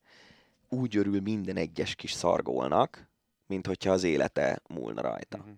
És hogy egész egyszerűen nálunk ez a mentalitás, ez így, ez így nem, nem igazán jellemző. Még, még Görbicben, Görbicben megvolt valamilyen szinten. Ez lehet, hogy gyerekként ölik ki belőlük. Elképzelhető. Mert állandóan akkor a tét alatt játszanak, mert mindig a győzelem a lényeg, meg hogy nyerni kell, meg És stb. ugye, amiről beszéltünk az utánpótlás kapcsán, ott a fociban is ugyanez a probléma valószínűleg, hogy, hogy a, a, az utánpótlás kézilabdában ugye erről, erről is sokat beszéltünk, hogy sehol máshol nincs annyi pénz a lány utánpótlás kézilabdában, mint Magyarországon, mert nagyon kevés helyen vannak profi női kézilabda játékosok, akik ebből jól megélnek. Nem véletlen, hogy uh, hozzánk jönnek, tehát egy győr, győr kerete, az tele van uh, olimpiai, meg világbajnok, meg ilyen-olyan játékosokkal, mert nálunk kapják az egyik legjobb fizetést a világon. Mhm. És a győrben a, a, ott van egy garancia lényegében, hogy a BL-ben a győzelemért harcolnak minden évben. Tehát sportszakmailag is, meg fizetésben is egy nagyon jó ö, célpont egy olyan francia, vagy norvég, vagy dán, vagy tök mindegy milyen játékosnak, aki el akar menni otthonról. Mhm. És a, a, a, a magyar utánpótlásnak a legjobb, legnagyobb problémája az szerintem az, hogy nagyon jó csapat megy minden egyes tornára, annak a csapatnak a nagy része az együtt játszik a NECA-ban, a Nemzeti Kézilabda Akadémiában, már ilyen, mit tudom én, 14 éves kortól kezdve, tehát amikor mondjuk középiskolába mennek, akkor on, ott van egy akadémiai rendszer. Ilyen a világon nagyon kevés helyen van, és ö, női kézilabdában. És ott együtt játszanak, összeszoknak, marha erősek csapatszinten, de nem arra koncentrál ez az utánpótlás, hogy a 3-4 egy korosztályban lévő kiemelkedő tehetséget a létező legjobban fejlesz és ők majd később a felnőtt válogatottban felnőtt szinten is sikeresek tudjanak lenni, hanem arra, hogy csapatként mi minden útornára úgy megyünk, hogy meg kell nyerni. Mhm. És, és szerintem ez, ez, a, ez a, a, az ilyen kioltja egymást a két szándék, e- e- innen indul az egész probléma. És igazából most, hogyha, ha belegondolunk, lehet szídni a Győrt, meg a Veszprémet, meg a Szegedet, hogy, hogy miért nem magyarok játszanak, de ha lenne olyan szintű magyar játékos, aki a Győrben, a Veszprémben, a Szegedben stabil kerettag, meg kezdőjátékos lenne, akkor, akkor elvinnék. Mhm. Tehát próbálkoztak itt ugye Háfrával, magyar szélsői vannak csak a Győrnek, bár a Győr játék az abszolút ilyen szélsőgyilkos játék, tehát ott szinte mindenki visszafejlődött a Fradihoz képest. Itt szerintem ez a, ez a fő probléma, ez, a, ez a, az utánpótlás nevelésnek az eredménycentrikussága, meg az, hogy, hogy megjönnek a felnőtt csapatba a játékosok, és olyan elvárásokkal ö, találkoznak mindenféle szempontból szurkolói, szövetségi, edzői, nem tudom, ami, ami lebénítja őket, és nem, nem örömből játszanak. Még akkor se, hogyha egyébként nyerünk, meg megy a szekér. Én azért mondtam ezt, hogy lehet, hogy már gyerekként kiölik belőlük ezt, és, és gyerekként már akkora terhet raknak rájuk, hogy, hogy ennek köszönhető talán, vagy ez, a, ez, a, ez az alapja ennek az egész folyamatnak, itt, itt kezdődik ez az egész folyamat, mert azért most már a nagyobbik gyerekem lassan tinédzser, mindig sportolt. És, és én nagyon kevésszer találkoztam olyan edzővel, vagy olyan szakemberrel, aki foglalkozott vele, vagy velük, a, akik úgy küldték volna fel a pályára, vízbe, bárhová, hogy, hogy ne, a, ne, ne valamiféle, tehát nem azzal, hogy élvezd. Én mindig úgy küldöm edzésre, amikor kirakom edzésre, hogy vigyázz magadra, élvezd. Mhm. Tényleg ez a két dolog, amit mondok neki. Lehet, hogy az egyik fülémben a másikon ki, de én ezzel az útra, útra valóval küldöm be edzésre mind a kettőt, hogy élvezzék. Én abszolút nem vagyok szakember, nyilván miért lennék. De rengeteg gyerekmeccsen voltam már, és folyamatosan idegrohamot kapó edzőkkel találkozom, akik üvöltenek, értem én, hogy, hogy, hogy tornaterem, vagy éppen ö, uszoda, ahol túl kell kiabálni a vízcsobogást, a hangzavart, a gyerekeket, a szülőket, akárkiket, de egyfolytában csak kvázi nem a szószoros értelmében ér, értem azt, amikor azt mondja, hogy idegbeteg, hanem ahogy amilyen képet mutat, ahogy kiabál, ahogy gesztikulál, ahogy türelmetlenkedik, ahogy, ahogy legyint a gyerekre, ahogy nem beszél szépen a gyerekkel. Nem azt mondom, hogy hogy ez, át, ez általánosítás nyilván, és tisztelet a kivételnek, és biztos vagyok benne, hogy vannak nagyszerű gyermekedzők, mert találkoztam nagyszerű utánpótlási edzőkkel is, látok jó példákat is, jártam van keltembe. De például ott van majd itt, nem tudom, hogy a végén lesz rá időnk, lehet, hogy inkább egy, egy a podcastben fogjuk kitár, kitárgyalni, ezt a vízilabdás OSC UVS-e balhét az U16-os vízilabda bajnokságban, ahol a, a a szülők írtak egy nyílt levelet, többek között a Hajdubé István is, illetve több más korábbi akár televízióban vagy, vagy más médiában dolgozó szülő is, hogy, hogy mi történt azon a bizonyos mérkőzésen, ahol az UVS játékosok agyonverték szinte az ö, fiatalokat. Szóval, hogy lehet, hogy innen eredeztethető ez az egész. És lehet, hogy ez Simán inkább egy komplet műsort érne meg, mert túlbeszéljük megint az ácsit, és nagyon hosszú lesz. Lehet, hogy ezzel foglalkozni fogunk, mert van ebben annyi talán.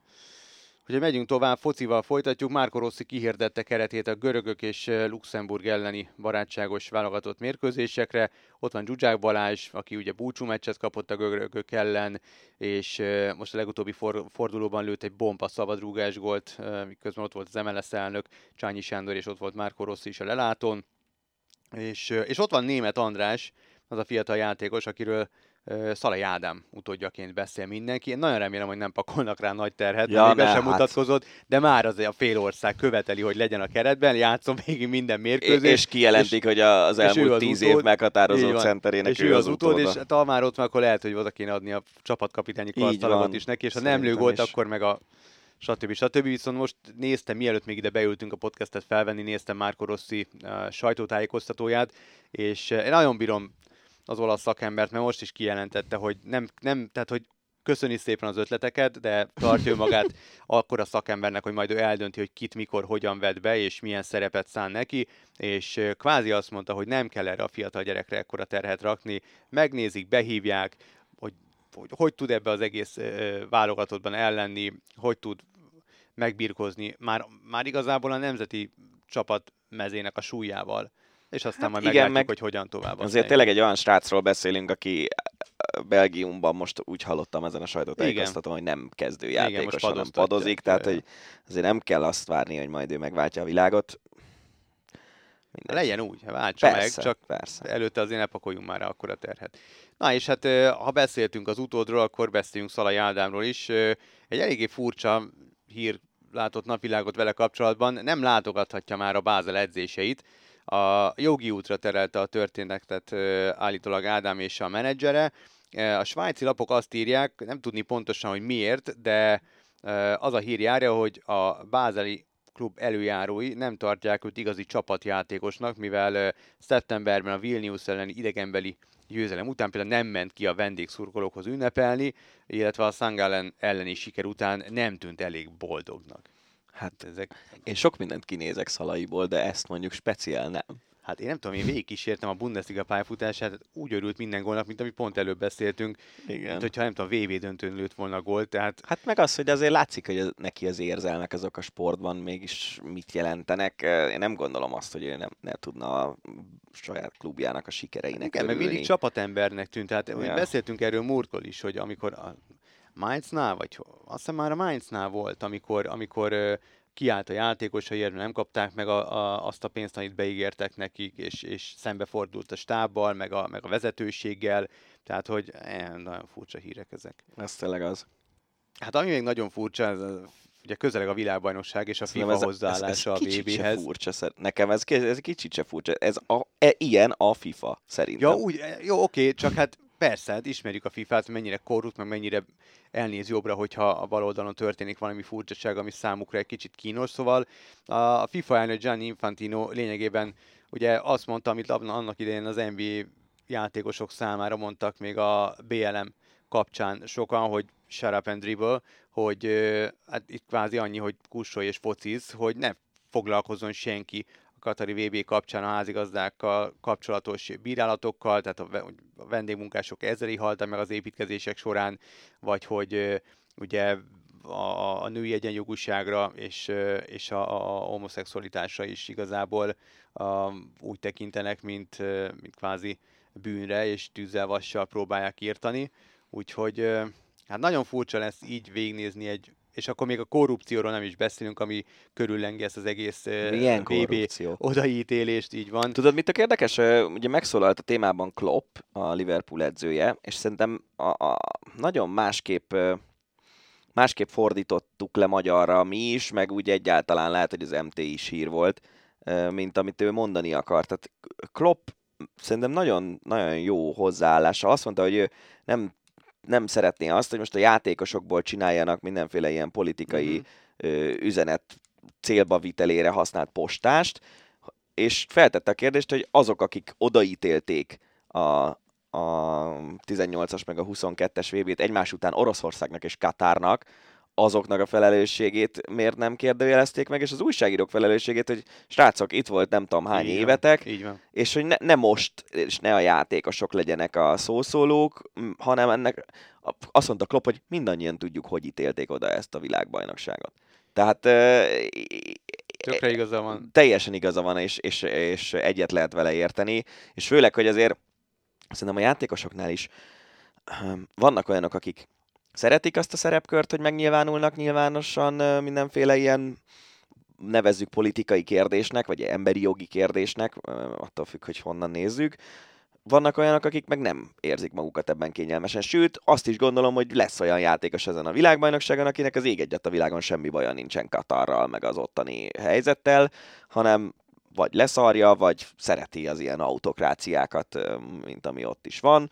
Szíve joga, nyilván nem kell vele egyetérteni, de, de nekem ez bőven belefér a szólásszabadságba, hogyha valaki úgy érzi, hogy ő kiáll Katar mellett. Emlékszem, amikor itt kb. egy fél éve vitatkoztunk azon, hogy hogy voltak olyan orosz sportolók, akik kiálltak a, a háború elindítása mellett, meg Putyin mellett, mm. és én akkor is azt mondtam, hogy ha ő ezt gondolja, akkor gondolja felőlem, mi nem értek vele egyet.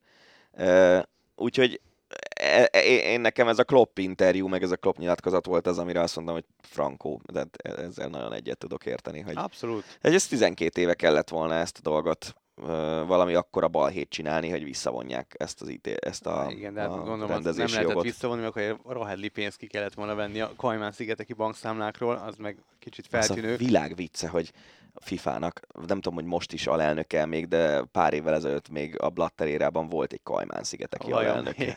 Szóval Mindig jó Nem, nem is haver. próbálták el eltitkolni azt, hogy itt, itt mik történhetnek. Igen. Egész hát túl azon, hogy érted, egy, egy, egy csomó játék, egy világbajnokság a játékosok számára a pályafutásuk csúcsa.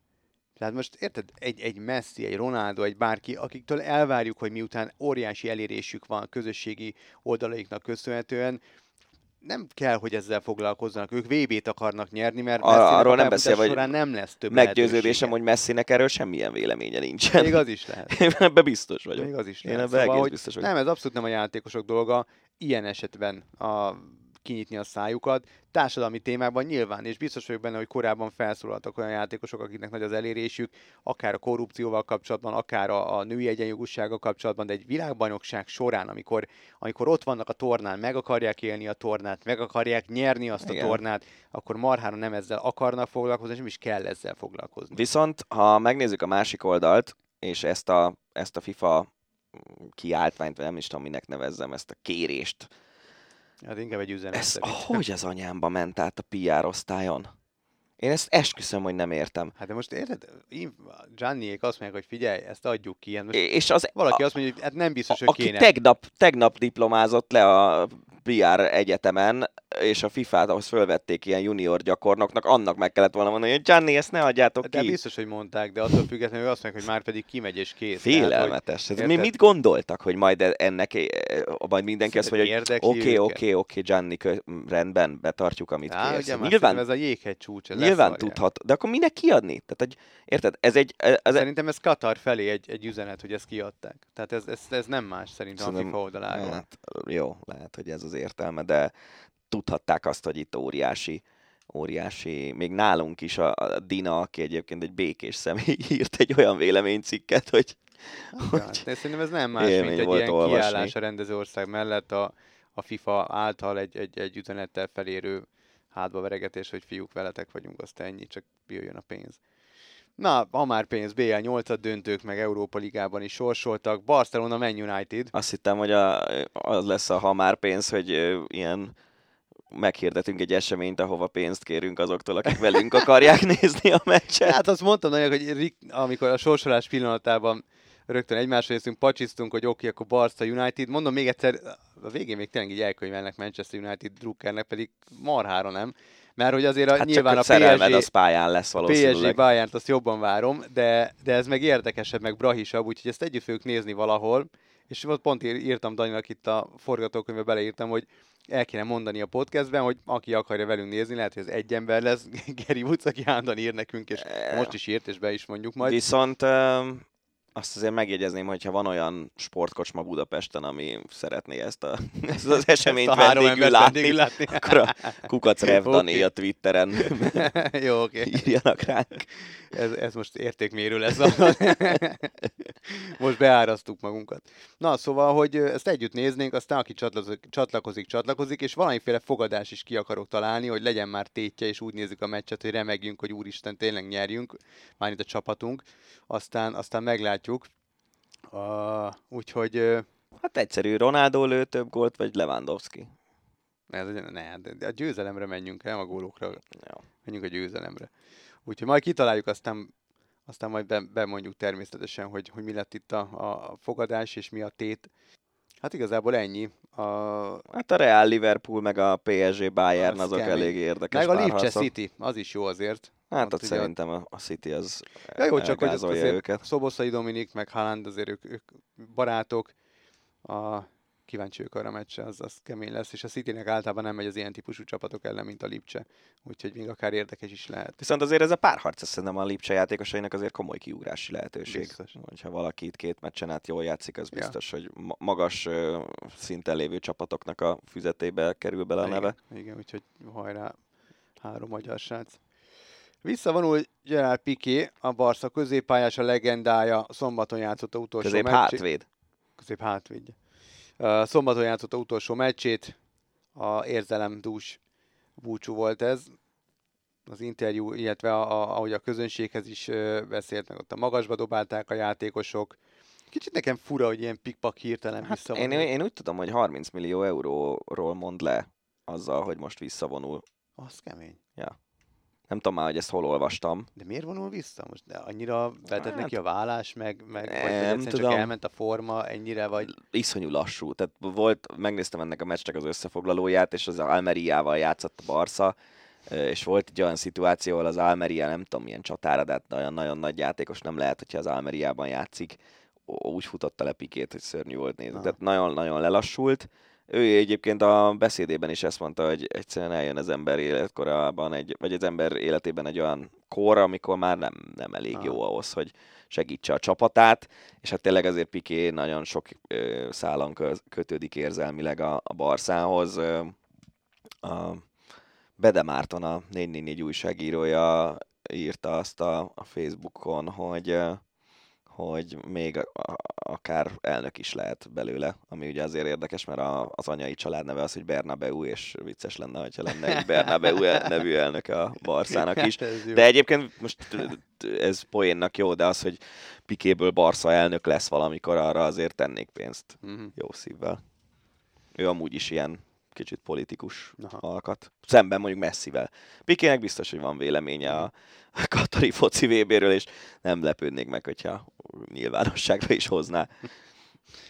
Na figyelj, talált ki, hogy kiről beszélek. PSG-ben kezdte a pályafutását, aztán játszott a Lipcsében, kölcsönben a Monakóban és a Leedsben, majd a Nantban, végül a Bázelben. A, volt mindenféle francia U válogatott, kivéve nagy válogatott. Eddig 41 millió euró transferdíjat fizettek érte, jelenleg nem ér többet 2 millió eurónál, és a Leeds most 21 millió eurót kell, hogy fizessen a Lipcsének. Tudom, hogy kiről van szó, mert megvan a sztori, de a név ez nem fog eszembe jutni, úgyhogy... Le... Jean-Pierre Augustin, azt Augustin, igen, igen, igen. Pierre. De lehet, Mindegy. A, a, az a vicces ebben a sztoriban, hogy hogy ugye egy klauza volt a, a kölcsönadási ja, szerződésében, hogyha X meccset játszik, akkor automatikusan fizetni kell érte. Jean Kevin, bocsánat, Jean Kevin Augustin. Le, le kell igazolni a Leedsnek, csak már rég nem játszik ott, mire ez a pereskedés véget ért. Igen, ugye jött a Covid, és alig lépett pályára, aztán a Covid miatt... Mert ugye az volt, hogy június 30-ig tartott a kölcsönszerződése, Igen. és bejött a Covid, nem játszottak meccseket június 30-ig, Igen. és utána ő már tovább is állt, miközben a kölcsönszerződése az még érvényben volt. Így van, tehát meg kellett vásárolni, ment a pereskedés, a Lipcsének adtak igazat, de a Leeds az tovább viszi, és a sportdöntő bíróság előtt szeretné majd az igazát érvényességre juttatni. Hát meglátjuk, hogy mi lesz, de minden esetre egy nagyon furcsa szituáció. A, maradunk még a focinál, a Vance labdarúgó szövetsége azt fontolgatja a VB után, a, megteszik a szükséges lépéseket, és átnevezik a válogatottjukat. Camry. Camry-ra. Úgy kell mondani.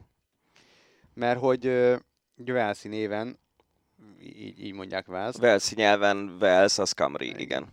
Van egy barátunk, a, vele készítettünk is a, egyszer még itt, még amikor a effektív a rádióban rádióadást nyomtunk, a Gerett Lloyd, a válogatott, magyar rögbi válogatott szövetségi kapitánya, tök jól megtanult magyarul, és, és ő a gyermek, gyerekeivel, mi azért össze-össze járunk, és a gyerekekkel velszül beszél. Tehát a gyerekeik beszél, a feleségével angolul, a, a mama pedig magyarul a gyerekekkel. Tehát a gyerekek úgy nőnek föl, hogy három nyelvet tudnak, és egyszer megkérdeztem tőle, hogy miért tartja olyan fontosnak ezt a velszi nyelvet, ami egyszerűen érthetetlen. Tehát ilyen... Persze, ez, az, az nagyon kemény, ez egy ilyen igazi kelta. Elképesztő, hogy, hogy, hogy milyen nyelv. Arról nem beszél, hogy vannak olyan szavaik, amik ilyen 25 betűből, meg 30 betűből állnak. Igen, és azt mondta, hogy azért, mert, mert magá, már, már ott Velszben is egyre kevesebben beszél, tehát lassan kihal a nyelv, Igen. ezt az eredeti Velszi nyelvet annyira kevesen beszélik, úgyhogy ő, ő ebből presztis kérdést csinált, és Velszi vesz, vesziül beszél a gyerekekkel, a nevük is arra hajaz, tehát ő nagyon próbálja így a, a, a Velszi örökségét, meg gyökereit ápolni. Ez tök szép dolog. Mesélek én is egy Velszi nyelvvel kapcsolatos sztorit. Nekem az egyik jó barátom, ő, ő Velszi zenerajongó igazából. és Velszben egyébként csomó olyan ilyen, hát főleg ez az indie rock vonal, de elég jó zenekarok jöttek ki Velszből, akiről, akiről nem is tudott feltétlenül, hogy ki az, a, hogy ők Velsziek. És uh, lényeg a lényeg, hogy, hogy uh, nemrég, nem tudom, 5 éve, kb. 4 éve játszott Vels Budapesten válogatott meccset, és leszervezte az egyik ilyen ott ismert Velszi zenekarnak azt, hogy, hogy jöjjenek el Budapestre, és játszanak egy koncertet Pesten a, úgy, hogy eljönnek megnézni a Aha. meccset, és, és nem jó. tudom, egy nappal később, vagy egy nappal előbb meg koncerteztek egyet, és, és telt ház volt azon a egyébként nem nagyon nagy helyen, eh, ahol a koncert volt, de marha nagy buli volt állítólag, én sajnos nem tudtam ott lenni ezen. Eh, úgyhogy vannak Magyarországon velszi nyelv és zene rajongó emberek. Kemény ahogy az is kemény, hogy a férfi futszál válogatottunk 1-0-ra kikapott felkészülési mérkőzésen Grönlandtól. Nem, nem is mondok semmit. Ezek a, ezek a tényleg, amikor jó, mondjuk a magyar futszálosok azért nem a, nem az a kategória, mint a kézilabdázók vagy a focisták, hogy rommá keresik magukat, és tej, tejben, vajban fürdő kánaán, meg nem tudom. De azért, amikor, amikor profi magyar sportolókat félamatőrök vernek el, szorongatnak meg, akkor én nekem nagyon, nagyon rosszul esnek ezek a meccsek. Az igazsághoz hozzátartozik, hogy azért itt a válogatottnak a 80%-a hiányzott, tehát nem azok a játékosok játszottak, akik amúgy a soron következő mérkőzést meg is nyerték, de ettől függetlenül, én nem tudom, nem ismerem a grönlandi futszál válogatottat, hogy milyen erőt képvisel, de azért minden esetre tehát meglepő. Tehát én feltételezem, de nem tartom, hogy nincs igazam, de mindenkori magyar futszál válogatottnak le kell tudnia győzni Grönlandot, de mondom, nem vagyok otthon a futszában, tehát az is lehet, hogy rohadtul nincsen igazam, minden esetre meglepő volt ezt a hírt olvasni. Hát ennyi nem nagyon szoktunk foglalkozni, meg megmondom őszintén, egyáltalán nem követem, de azért nyilván ismerünk nagy neveket, a, illetve nagy csapatokat. Az egyik ilyen nagy név az Alexander Ovechkin, aki megdöntötte Gordi Howe csúcsát az egy csapatban szerzett gólok tekintetében. Ha másért nem, ezért a számért is illet beletenni a mai Ácsiban, hiszen 786 gólt szerzett a Washington Capitals csapatában, és az örök ranglistán is igazából már csak Ho és Wayne Gretzky van előtte 801, illetve 894 góllal. Hát én nem tudom, ez a 894 ez nem feltétlenül a veszélybe, de hát ki tudja, hogy meddig kocs, vagy ah, izé hokizik Igen, amúgy az a durva, hogy hokiban egészen sokáig el lehet ja, játszogatni. Ja. És ez elég, elég komoly ipari mennyiségben termeli Ovechkin még mindig a, gólja, góljait. Úgyhogy, uh, ja, meglátjuk majd. És akkor NBA-vel zárjuk, és Kyrie Irvinggel, aki elképesztő nagyot megy mostanában, legalább öt meccsre eltiltott a saját csapat a Brooklyn Nets, a Nike pedig felfüggesztette az együttműködést az amerikai kosarasztárral, és nem adja ki a legújabb signature cipőjét. Az úgy előzménye, hogy a, ugye ő lapos földhívő, meg oltás ellenes, meg egy picit okosabbnak gondolja magát, mint amely, amilyen. És pedig, egy olyan dokumentum, pedig nem az. Egy olyan dokumentumfilmet promotált a közösségi oldalán, amelyet rengeteg bírálat ért az Egyesült Államokban antiszemita, homofób, nőgyűlölő és iszlám ellenes tartalma miatt. Kiket nem sértettek és, meg ebben a filmben. És igazából az a kemény, hogy milyen szinten ignorálta, a, amikor számon kérték a Kyrie Irvinget, tehát hogy érted, ha már promotálsz egy ilyet, akkor, és egyet értesz ezzel, akkor álljál bele. Tehát akkor, akkor mondd, igen, ezzel, tehát folyamatosan ment a súnyogás, a, a kétértelmű ö, mondatok száporoztak a különböző újságírói kérdésekre. Rákérdeztek, hogy Kyrie igennel vagy nemmel. Antiszemita vagy? Hogy lennék antiszemita, hogyha tudom, hogy honnan jöttem? Ez milyen válasz? Az a fura egyéb, mármint egy nem... Csak egy a sok közül. Nem is feltétlenül fura, nem tudom, nehéz szerintem ilyen magyar szemmel ezeket a dolgokat uh, hogyan kezelni, mert ugye azt gondolná az ember, hogy aki valamilyen kisebbséghez tartozik, az ugye ilyen alapból nem lehet antiszemita, vagy nem, nem lehet valami kisebbség gyűlölő, de hogy közben az amerikai feketék körében én ott úgy tudom, hogy ott elég erős antiszemitizmus hát, van jelen. Én nem tudom. Én, én, én nem, megint csak mondom, sajnos még nem beszélgettem Kyrie Irvinggel, gyanítom, hogy nem is fog soha az életben. Az vicces a, lenne pedig. De én nem gondolom, hogy ő antiszemita. Én szerintem ő egyszerűen csak, még azt mondom, hogy buta, egyszerűen csak borzalmasan tájékozatlan, és annak ellenére, hogy ennyire tájékozatlan, ő kinyilatkoztat különböző témákban, és próbálja tájékozottnak, meg talán intelligensebbnek mutatni magát, mint amilyen. Egy dolog biztos, engem egyébként annyira nem izgatnak ezek a történetek, mert bolond emberek mindenhol vannak olyan is van, aki bolond emberként nagyon jól Igen, tud kosárlabdázni. az a baj, hogy óriási az elérése, tehát ezekkel é, értem, értem, értem. Meg gyerekeket, fiatalokat. Tudom, tudom. Ez, ez nem jó, de mondom, én azért ilyen szempontból inkább a szólásszabadság felől közelítem ezeket a kérdéseket. De ami biztos, hogy te Brooklyn Nets játékosként nem promotálhatsz antiszemita hát filmet. Brooklynban a, a, a New Yorki zsidóság egyik központja, ott vannak, mit tudom én, a csarnoktól szerintem lehet egy sétatávolságra olyan utcák, ahol tíz háztömbön keresztül csak ortodox zsidók élnek minden héberül, meg jiddisül van kiírva az üzletekre, meg ilyenek. Tehát, hogy Brooklyn Nets játékosként nem. Egyszerűen nem. És hogyha ezt nem fogja föl, a hülye fejével, akkor, akkor azzal nehéz mit kezdeni. Lenne olyan csapat az Egyesült Államokban, ahol szerintem egészen nyugodtan mindenféle szélsőséges nézeteket egészen nyugodtan promotálhatna. Mit tudom én, gondolom, hogy Oklahoma-ban azért nem a, nem a liberális értékek a legerősebbek, vagy, vagy Sacramento-ban, nem tudom, hol, hol vannak még ilyen, ilyen republikánus központok, ahol vannak NBA csapatok, de hogy Brooklynban ezt, ez, ez érthetetlen, és hogy nem viszi el a népharag a csapatot, az a kemény szerintem. Hát nem tudom, azért Joe Tsai, a Brooklyn Nets tulajdonos által most nyilván forrong, és nagyon ki van. Meglátjuk, hogy mi lesz. Hat pontot jegyzett meg és írt fel a csapat vezetőség, amelyben elvárják, hogy mindegyiket teljesítse a Kyrie Irving. Nyilván menjen el egy ilyen uh, nem tudom ezeket hogy mondják, vagy érzékenyítő tanfolyam. Hát van ilyen, a, meg, meg, meg ilyen a, Igen, és tudod mi, tudod mi nagyon érdekes ebben a történetben, hogy, hogy, hogy tényleg a, a, a, ez a cancel culture, amit én egy alapvetően rossz dolognak tartok, az, az, az, az nem egy szerencsés valami. De az, hogy egy csapat, és mondjuk a szponzorok részéről is ugyanez a dolog, egy csapat alkalmaz egy játékost, a szponzorok szerződést kötnek egy játékossal, megcsinálja a Nike mondjuk az Irving cipőket, meg ilyesmi, onnantól kezdve, hogyha olyan értékeket kezd el közvetíteni az a játékos, ami ezeknek az embereknek, csapattulajdonosoknak, szponzorok, vezetőinek nem szimpatikus, onnantól kezdve el fogják küldeni, és ne lepődjön meg. Ha lenne olyan cipőgyár, ami, mit tudom én, deklaráltan antiszemita lenne, akkor biztos elfogadnák azt, hogy, hogy Kyrie Irving ilyen dolgokat oszt meg, de mivel nem nagyon van ilyen, ezért jobban teszi szerintem a saját anyagi szempontjaiból is, hogyha csöndben van. Vagy ha mondja, mert mondhatja nyugodtan, akkor megvállalja az ezzel kapcsolatos következményeket. Kénytelen lesz.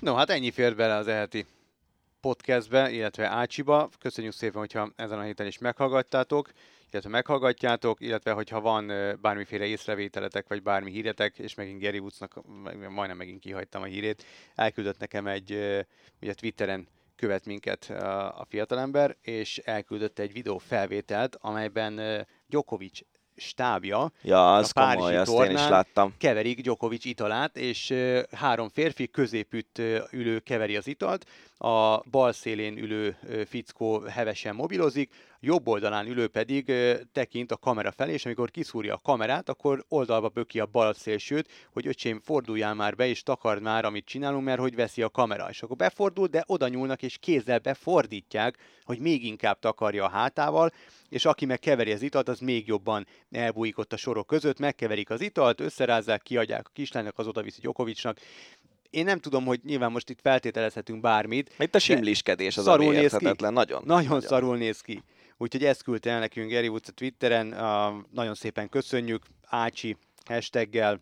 Ha többet megtudunk erről a sztoriról, akkor Nyilván. azért vissza fogunk rátérni, mert én is láttam ezt a videót, és nehezen értem, mert tényleg hát nyilván Djokovic is egy évben nem tudom hány doping vizsgálaton átesik. Ja, ja. Uh, úgyhogy fura, fura ez a történet, de, de tény, hogy ott valami simliskedés zajlik, az szinte biztos, mert egyébként, hogyha plusz pesgő tablettát adnál Gyokovicsnak, akkor bedobod, odaadod, az kész. Persze, így, meg, persze. így meg, hogy három ember takarja el azt, hogy pontosan mit tesznek bele, nem tudom. Nagyon fura. rosszul nagyon, nagyon rossz az nagyon. optikája, az biztos. Így van, így van.